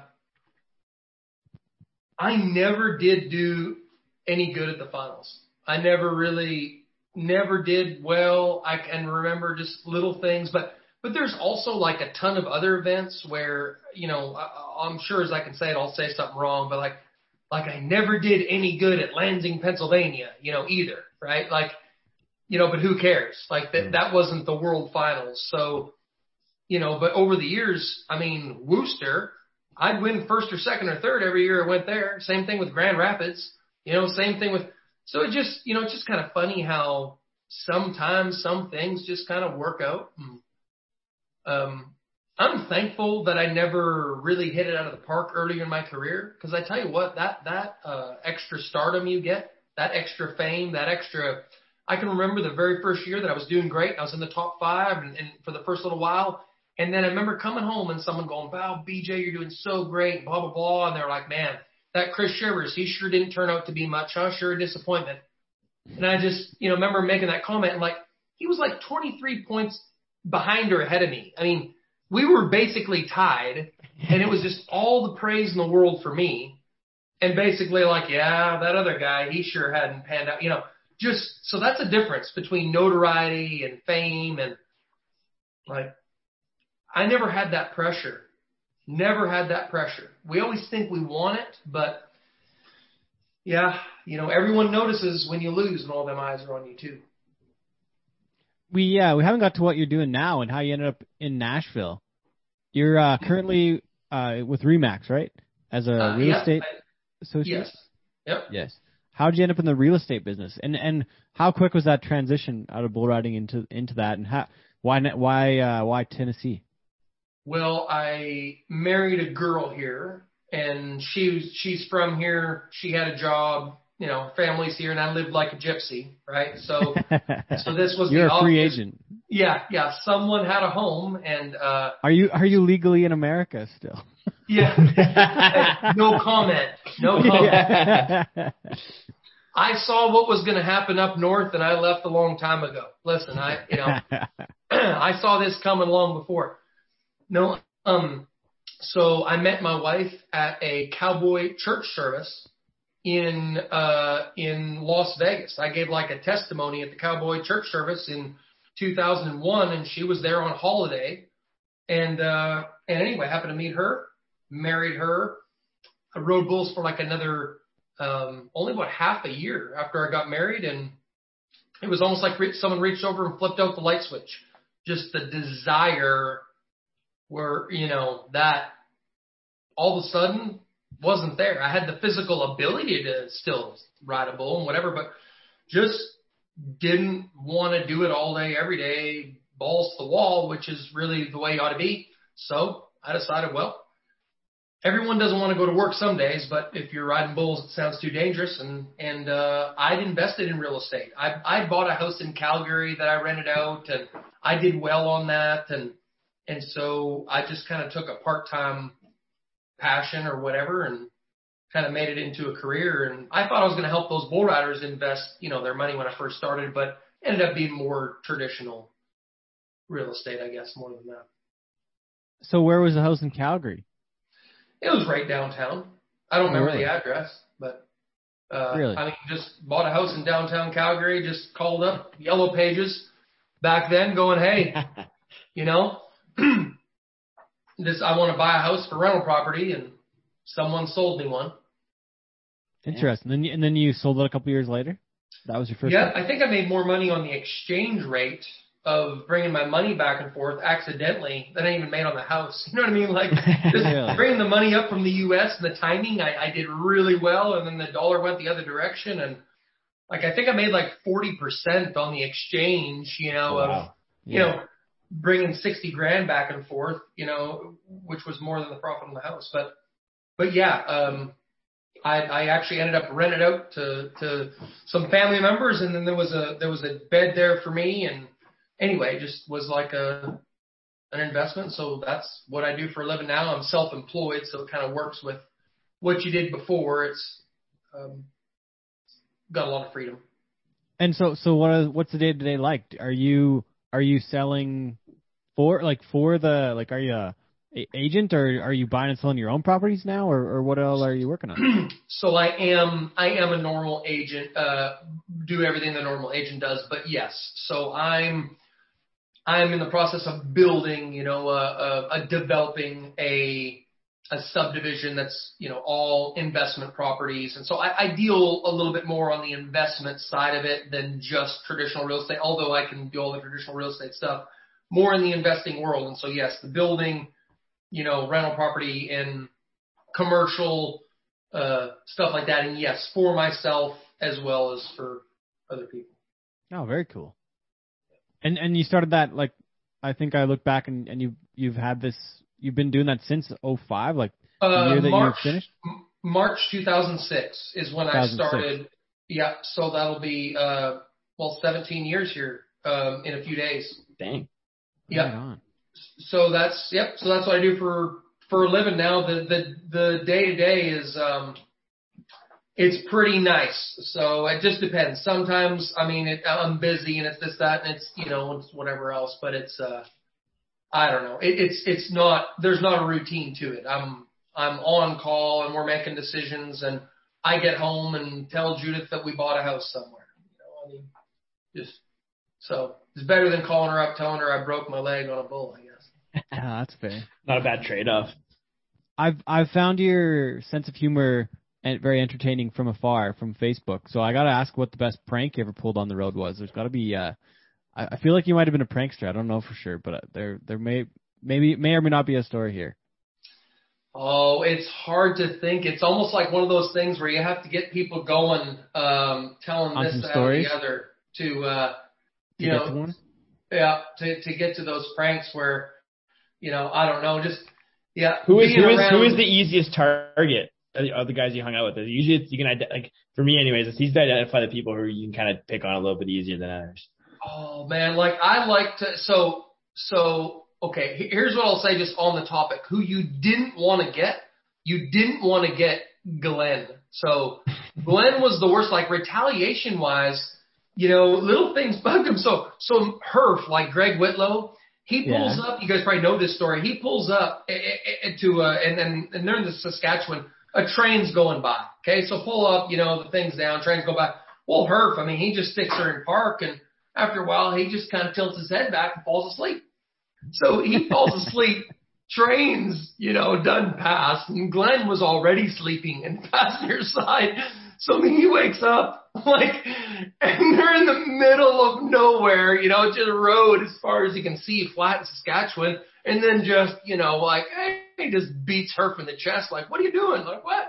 Fell asleep, you know, and so anyway, whenever I remember prank, I don't know what I did to Glen, but I can remember waking up. He parked me in the sunshine when I was sleeping. He parked me to where the sun was going to come up and be beaten in, you know, windows rolled up, and they went into IHOP, you know, and you'd wake up in the car being 140 degrees. So I remember getting pranked back by Glen. Is is what I can remember.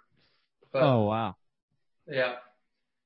Inhumane. No, fun fun times. They're they're fun way to uh to make a living and and uh yeah, good times on the road. And it's really that, that's the funnest thing, right? The the travel not that Mhm. rodeo and you know, even just getting to talk with you guys, you just meet everyone. Everyone's all automatically all a part of it, right? So it just doesn't matter. And there's just kind of this universal sort of thing you can't quite explain.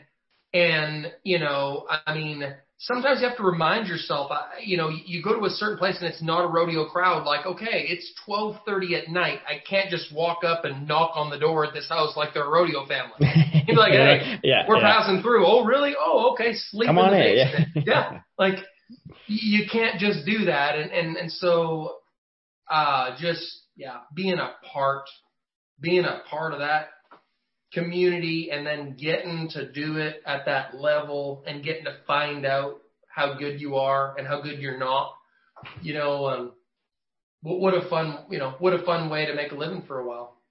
The, what what's the wildest traveling story that you have then?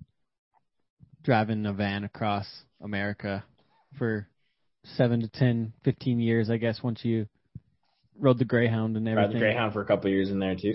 Listen, the, the wildest, tra- the, yeah, the, the wildest traveling stories. Well, I mean, there's some ones that aren't, you know, I mean, I, I I have been pulled over going 90 on a donut tire, you know, by the police and stuff. But, but the, the, the, the wildest stories end up being, I mean, I, I, they're, they're the steer. I mean, it's, it's when I was 12 and, and I'd be at an amateur rodeo and trying to get to a professional rodeo. And I can remember I would go, they'd announce, I'd just go to the announcer and I'd be like, Hey, my name's BJ Kramps. I'm trying to get to wherever. And so could you just make an announcement that I need a ride to? And like, listen, I did that like every, like this was just like, this is how you get the word out, you know, Yeah. and go out there, get a megaphone. Hey, this is my name. I need a ride here. Like get everyone interested. And so I remember them girls, you know, at that rodeo, they, they, there was four of them in the cab of a pickup, and then they brought me. Right, there's five in a single cab. So we took turns riding on the horse trailer, and they got me, and then they took me up to Williams Lake. From from where was that Hudson Hope, and and and and and then I took the the midnight bus to hmm.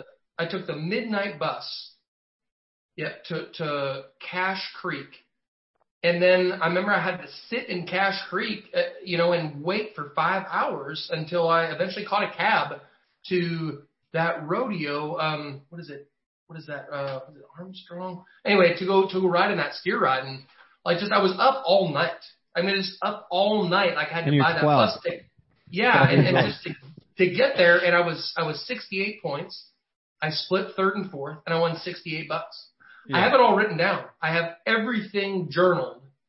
I have everything what it cost, what I made. I have all of those records. So if you can't look up something before I got to the professional ranks, anyway, I have it all written down. Real, and you have that in like a little journal book, or what do you have that in? Several. It takes up Really? a lot of books. I've got books and books of it. Is I it mean, like it's, this kind of a book? You got your notes and whatnot. yeah. Really? Very so, and it'll just and every event I did, what I drew, who they were, you know, and yep. I have that in Excel from my early days. Oh, oh, oh, two to like probably 2008 in Microsoft Excel. I don't know where it is anymore, but I I know what you mean. I remember I remember the scores and the money from like 2002. You probably remember some of those things too. You all you do Oh, 68 bucks. That's wild. Yeah, sure. Yeah, little little things like that, they they stick with you. I can remember I made twenty three hundred and something dollars, you know, in the standings that you're riding steers. Like I made. So when I was thirteen, I mean, I had them on check blanks. They said Bobby Joe Kramps. Like, dude, I was a businessman. I mean, I was a man. Like, dude, I took a bus.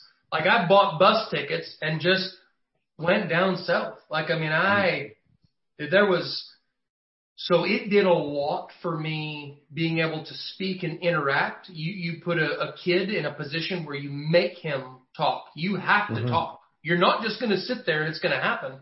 You've got to find the ride, right? Like so so that really develops a lot of skills and and confidence. You know, I mean, what do you think scares that kid? Like nothing. Um, like not not not a damn, not a damn thing. Yeah. Well, just much. even like thinking back to being younger and like rolling up to the announcer stand and asking the announcer to make an announcement like that, like that. That's a pretty intimidating thing for a young kid. Like asking a twelve year old to do that nowadays is Jack Oh, yeah. did it every Go time. knock Yeah. on the neighbor's door and ask Yeah. them if you want to buy cookies for you. Oh no, I don't want to do. Well, there, it's your fundraiser, you know. yeah, yeah, literally. Yeah. So, yeah, absolutely. Like uh, that was just, you know, no- and then having to stand up. Like some of those people, when I was in that that uh, Husky station in Cache Creek, listen, there's nothing. It's just it's a gas station, and then it's outside. It was where the Greyhound stopped. I tried to lay down in that booth, and I'm 12, and that guy's like, "Hey, you can't sleep in here. Like, there's nowhere to go outside." And I'm like, "Oh, okay." So I sat up. He's like, "You can't stay in here unless you order." I'm like, "Okay, I'll have a, a cheeseburger."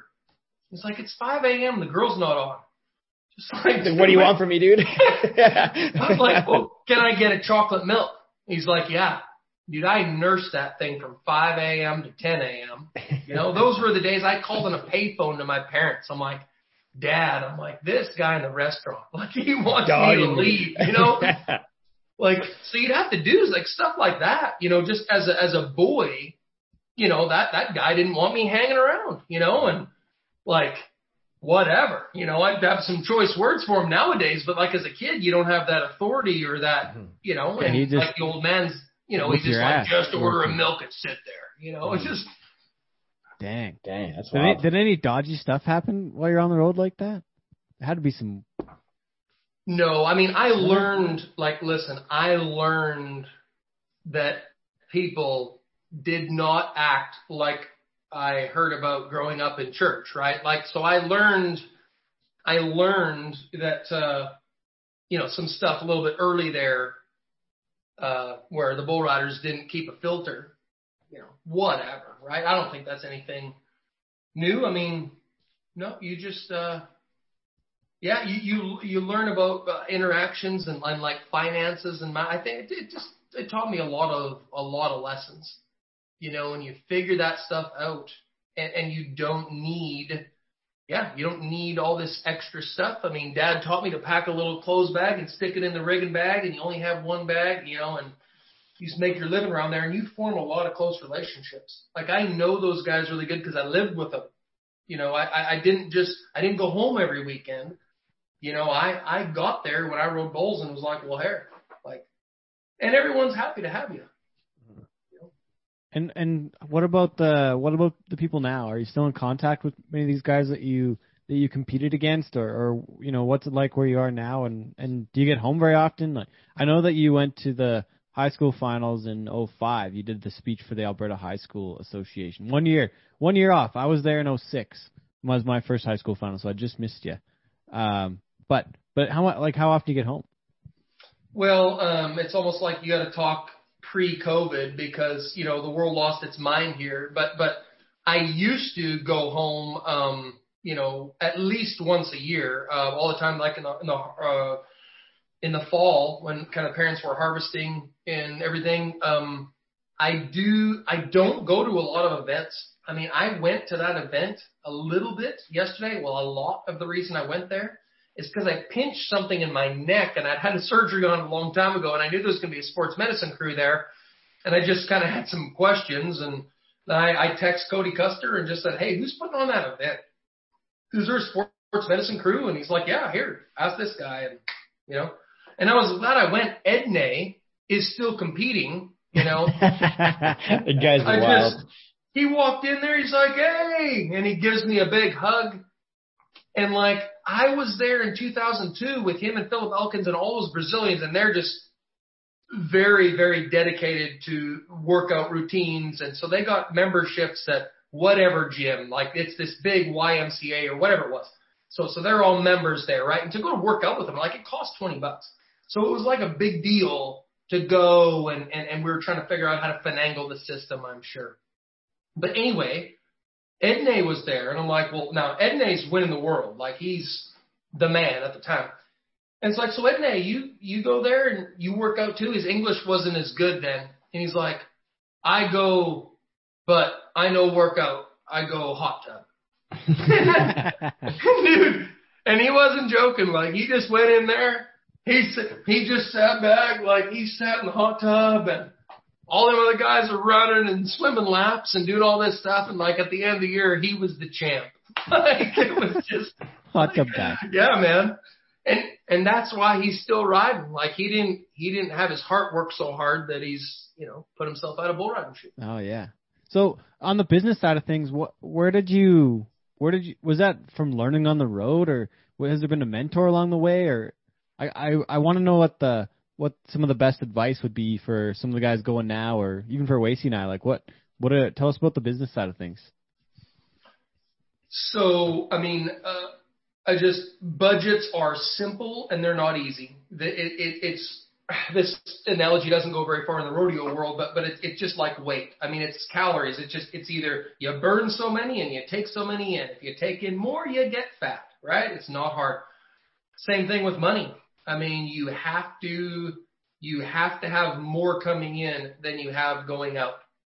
And um, for me, it didn't take a whole whole lot of discipline, Ted, because I got chaps. I got chaps the day before I went to the Hobbema Christmas rodeo, you know, um, at my first pro rodeo. So I wore no chaps my entire amateur career up until that point. You know, I, I did not, um, yeah, didn't have chaps, right? So anyway, I mean, it was easy to go without, but, but keeping that under wraps and being, and having the, the financial ability to go I think it just that's going to glaze over everybody, or they're not. So I wasn't. I was not even close to the best bull rider in Canada. Uh, not even close. But I went. You know, I went, and I feel a little bit like that's like that. That's some of the reason that some of the other guys were coming, right? Because it's like, well, golly, I mean, if he can do it, you know, it's not just Glen and and these other guys like Wade Joyelle, you know, that obviously ride good so I'm just, I'm a huge proponent of just entering. Just enter. Like if you just enter, like you can't win if you're not entering. It's a statistical fact.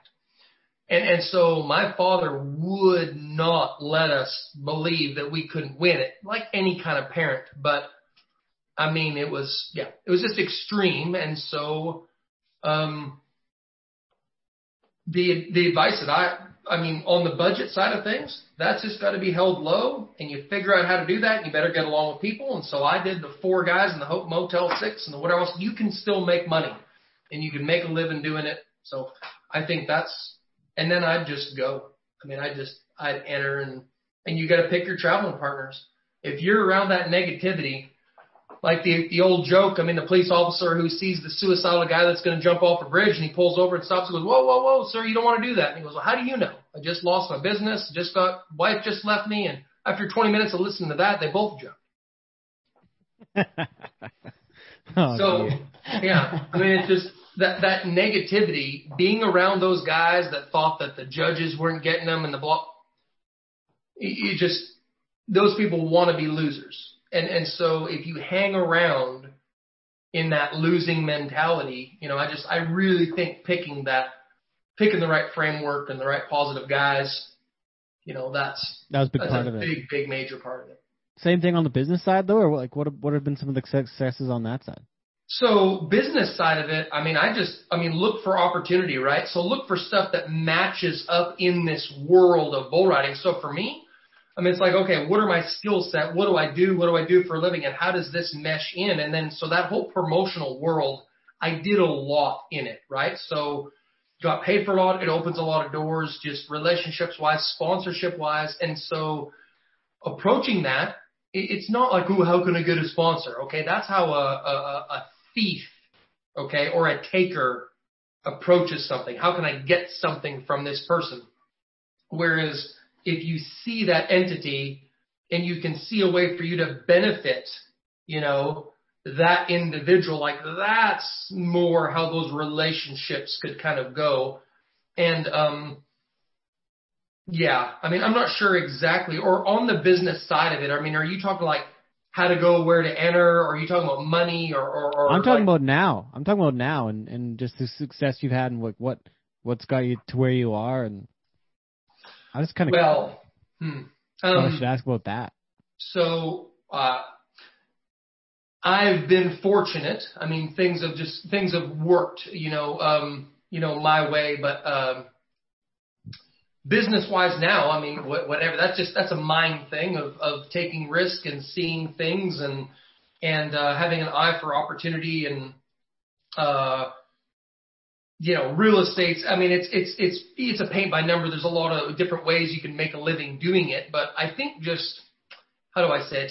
Ted, I think if you can critically think, so I think if anyone that can critically think, you can, there's a few people that you give them a job to go do and they'll go and do it. And the other people show up and they're like, whoa, I went there, you know, the gate wouldn't open and they just come home. You know, they don't figure out how to get it open. They don't figure out how to, and so you know, I just think in that business world, like whatever it is, just find your horse and ride it. Like whatever that is, like figure out whatever turns you on.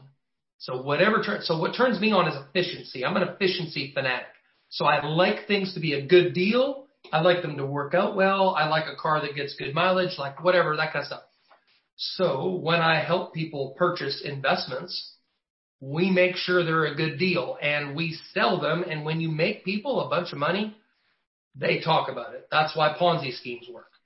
So that's promotion, right? And, and so if you make people money, they tell other people and I think it's paint by number. I mean, I think it's easy to do and, um, you know, I'm just fortunate enough to be involved in doing it. Wasey, wrap her up. Last question. Nice. Well, man, this has been great. Like like we mentioned earlier, you're a guy that Teddy and I grew up watching, and and we, we, it's cool to take the time to talk to, to you guys that you've you've been watching for a very long time. So the final question we ask every single cowboy shit guest: What is your definition of cowboy shit?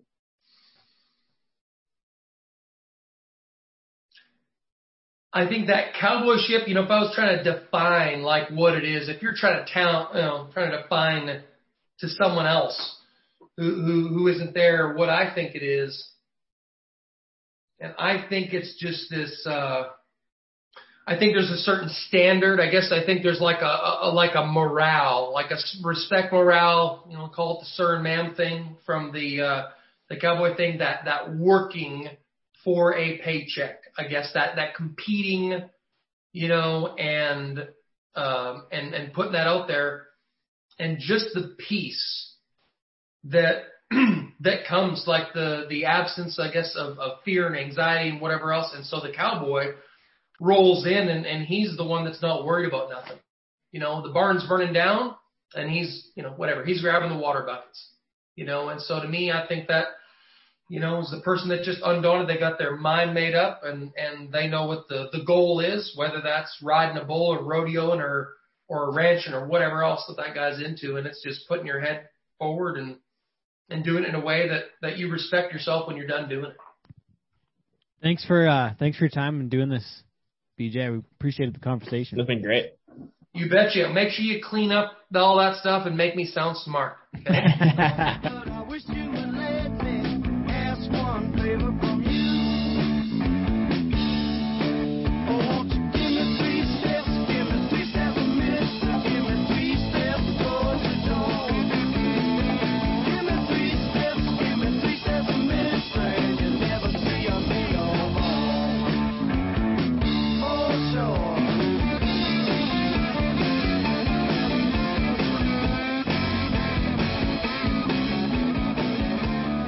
Thank you again to BJ Kramps for joining us on the show today.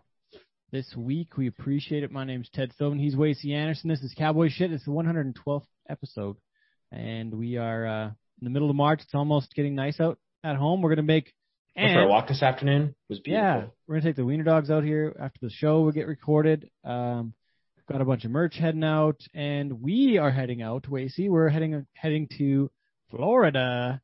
Can we? on, Can I? uh, Can I Friday touch on something from BJ's interview before we move into this? Yeah, give her man. Man, the, when the, when he talked about how he started out rodeo and his parents just turned him loose, like That's 12 years old, like Taking taking, the the, fucking bus, hitchhiking to rodeos, dude. Yeah. That and you know what? I, I thought it was a little bit wild back looking back when I was rodeoing. Like once I turned 16, like I was allowed to go to rodeos by myself and all that kind of stuff. And I thought that was a little Yeah. wild. But I look hearing that from BJ, it's like, man, I didn't even, don't even know what it was Okay. like. That's back in question.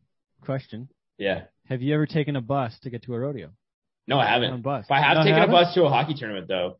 Really? I Like bus from Sask-? I bus from Saskatoon to Vegreville. Really? Because I was I still part from- of, so when I was ban- in my second year at Bantam, I was still part of Hockey Alberta because that's where I played the full season. Then that, that was when we moved to Nacum. So I'd, we- I'd played hockey in Peace River that summer. So I, for my second year zone camp, I had to go to the Vegreville one. Really? That's the zone I fell into. Oh, geez. Yeah. It's just kind How'd of, that kind of wild. I was, I had a good camp, but it, that was like my draft years. And I talked to a few scouts, but nothing happened. WHL draft? I cried when I got drafted in the dub draft. That was a big moment for me. Huh. Yeah. Turning point. TSN turning point in your career, some might say.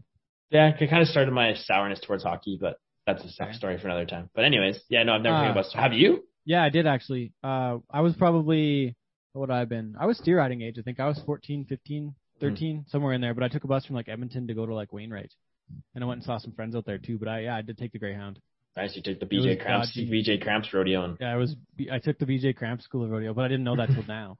But, uh, yeah, I That- actually did. that- And I took it back to Edmonton. It was like to and from Edmonton because it like it's it was far to go to Wainwright, like way the fuck Yeah. up and gone over there. My parents are busy, so yeah, I took the bus and met some friends. That's awesome, man. That's fun. So I did it. do that. Have not been on the bus recently. No, we almost had to ride the bus last year because of hockey, fantasy hockey. That's true. Our punishment. Glad I didn't lose that. Yeah, that's funny. Okay, Ah, sorry. I, I want to talk about that because I was that stuck with me. That was wild. Yeah, that's a good good point. Um, what else did I have here for? We're going to? Florida. Yeah, Florida. Yeah, so we're leaving on Friday, the 11th of March. Direct down to Orlando. Stay there for a couple days. Storm and I are going to go over to Cape Canaveral for the day. We got a hotel by Universal Studios. And Wacy, you just booked uh, a ticket to a special. uh the the what is The most magical place in the world. The most magical. The happiest place in the world. Why Happiest I want place it, on Earth? man.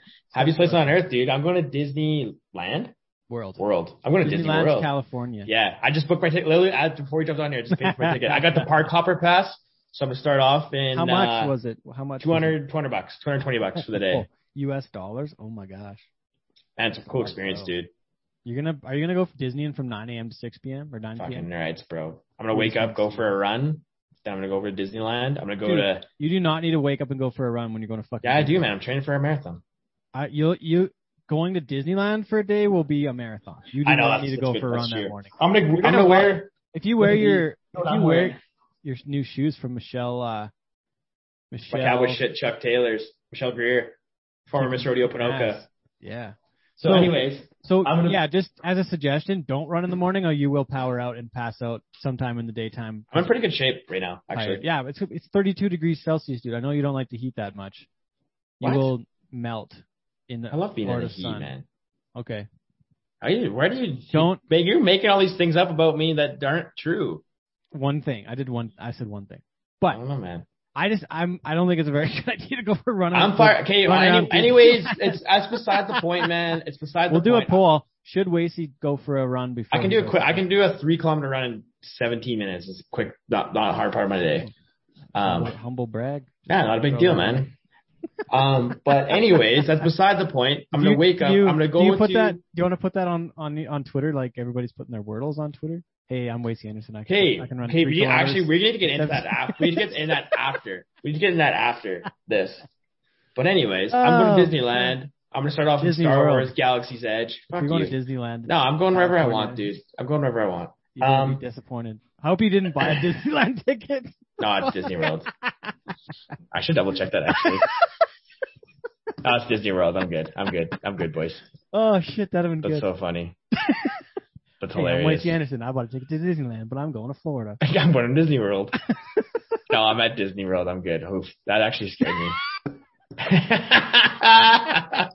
How funny would that have been? Oh, Oh, an idiot. Dear. Uh, but I'm okay. Anyways, I'm fired That'd be Wasey's. the That'd Galaxy's be Edge, Wasey's man. two million dollar haunt. He'd be haunted for life by buying a ticket to Disneyland when he went. But I can re- I, I could have got a refund and rebooked it, so it's not the end of the world. funny. That's funny. So you're going to I'm Disney World. pumped. You're to buy. You're to go build a lightsaber and Hell yeah, brother. I'm pumped up for get a- Galaxy's Edge. hopefully not get arrested for being a single white dude in his late twenties going to Disney With a mustache. Wearing Chuck Taylor's with a mustache and a cowboy shit. I'm I'm gonna have a day, dude. I'm so pumped for that. Ugh. I'm just gonna be living my best life. Ugh. Do you like doing things alone? Uh, not, not like I don't think I would do that, but I did go to like to the Capitol in Washington D.C. by myself one time because I flew home from I dir- redirected my flight from Brazil and went to a thing in Bal- in Baltimore, Maryland for a few days. Yeah. My mom said you got to go down to the Capitol in D.C. So I took the train by myself down to like D.C. Well, I flew by myself from Brazil to the U.S. Then Hmm. went to yeah, took a train to D.C. and walked all around D.C. one day, one morning, Huh. and then took the train back and went to. Like, would you go to the movies by yourself? I don't think so. I'd rather stay home. Or go. I I did go golfing by myself quite a bit last year though when it was COVID times. I like didn't mind that. to 'cause I movies could go alone. fast. Yeah, you went to Batman the day alone. I so you know what? It's a weird thing. I get really bad anxiety when I go to movies with other people. That Yeah. I'm I'm so worried about them enjoying the movie, especially if it's one that I picked. So it like takes some of the joy out of it for me because I'm just so concerned about the other person enjoying the movie. Um, so it's not. It's, I like going to it alone. It's, Um, it's it's it's completely irrational and silly that I, I feel that way, but that's just something I, the way that I feel when I go to movies. I also want I also want to do a uh, solo like travel trip to like Europe or something and go backpack around by myself just to You'd meet a lot. I like I like I like doing stuff alone sometimes. I do a lot of stuff with people, so it's nice to do stuff alone. That's fair. I'm. I don't think. I don't think that's my jam. Fair enough, man. for for some things, yeah. Like golf, I could do. Uh, hockey, I've kind of like it's not really alone that you always know somebody. Uh, Yeah, yeah, it's just that. Yeah. I, I mean, actually, like- you know what though? When I first moved to like- Calgary, I had to play for a lot of teams where I didn't know anybody. I was just getting called yeah, up it's a good way to get 'cause I- going though. Yeah, good way to meet people for sure. But I guess uh, I probably spend enough time on my own anyways, like in the truck and driving by myself, and I'm always calling people, getting caught up and Mhm. stuff. If I can ever go with someone, I like to do that. Like Kobe, I know Kobe, our friend, does not like to travel with anybody. Like he's turned me up a lot of times where we'll like be planning to go somewhere, and then he's just like, "No, so I can't. I'm gonna go by myself." That I, that kind of sucks, but. Um, Yeah, Kobe. but I like I like to go with people, especially driving, because you can have uh, you can have I don't know you can have conversation, you can bullshit, like somebody else can drive. It's just like I feel like it's a Yeah, safer nice. way to travel. Yeah, it's always that's always. I also don't mind traveling alone either. My last my last year rodeoing, like the last like 2015, the last few months I rodeoed, I was I kind of had like I had my pro my pro card, I had a BRC card, a PBR card, I had like a CCA card still, so I was going all over the place these So rodeos. I was by myself a lot. Nobody else is nobody making would the go with me. tracks. Yeah, yeah, Yeah. Just kind of it's it always is more fun traveling with your buddies, especially rodeo. That's the best part of Oh, it, yeah. anyways. I'm with you. And and now we're doing similar shit. Like you and I could go golf somewhere. We could go do this or that. Like it's it's, a little- it's a little more fun that way. Yeah. Uh, what what else we got? Waste are we done? I, I We think good? that's about it. It's probably I'll save I'll save some of these other stuff I have Yeah. when we don't have as much stuff to talk let's about. do that. Oh, except Florida, we're going to do a deal for Wranglers. so Yeah. stay tuned because it's uh it's We got some trip we're doing with cool Wranglers, shit so coming with It's that. fun. We're gonna gonna meet up with our friends uh David Sharp and Clay Handback. It's gonna be a pretty fun time. We're gonna go fishing. It's gonna be fun to hang with David. I've actually I haven't hung with him like really before.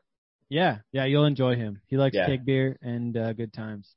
He's also beer a, and good uh, times. That's a sweet tagline. he's also a uh, a former like break dancer. So it, you have to ask. Yeah, he's got some moves he puts his buffalo coat dance moves. Yeah, that's cowboy shit. Tell him to bring tell him to bring his buffalo coat so we can do some stuff with that. Oh, I'm gonna do that right now. Okay. Yeah, we need that. Thanks, uh, thanks to BJ Kramps for being on the show this week. My co-host, partner in crime, Wacy Anderson. Thanks for uh, thanks for being thanks for doing 112 shows with me, Wace. It's been fun. It's been a hell of a time, dude. We didn't even have a domestic on the show this week. We almost did. Not not today. Oh, About you your were gonna Wordle well, you were gonna shit. give me shit about Wordle. But we, we'll get to that another time. Fuck you, man. Thanks to Sean Morton, our editor, Wacy Anderson, social media manager. Sean, make sure you leave that fuck you in there, please.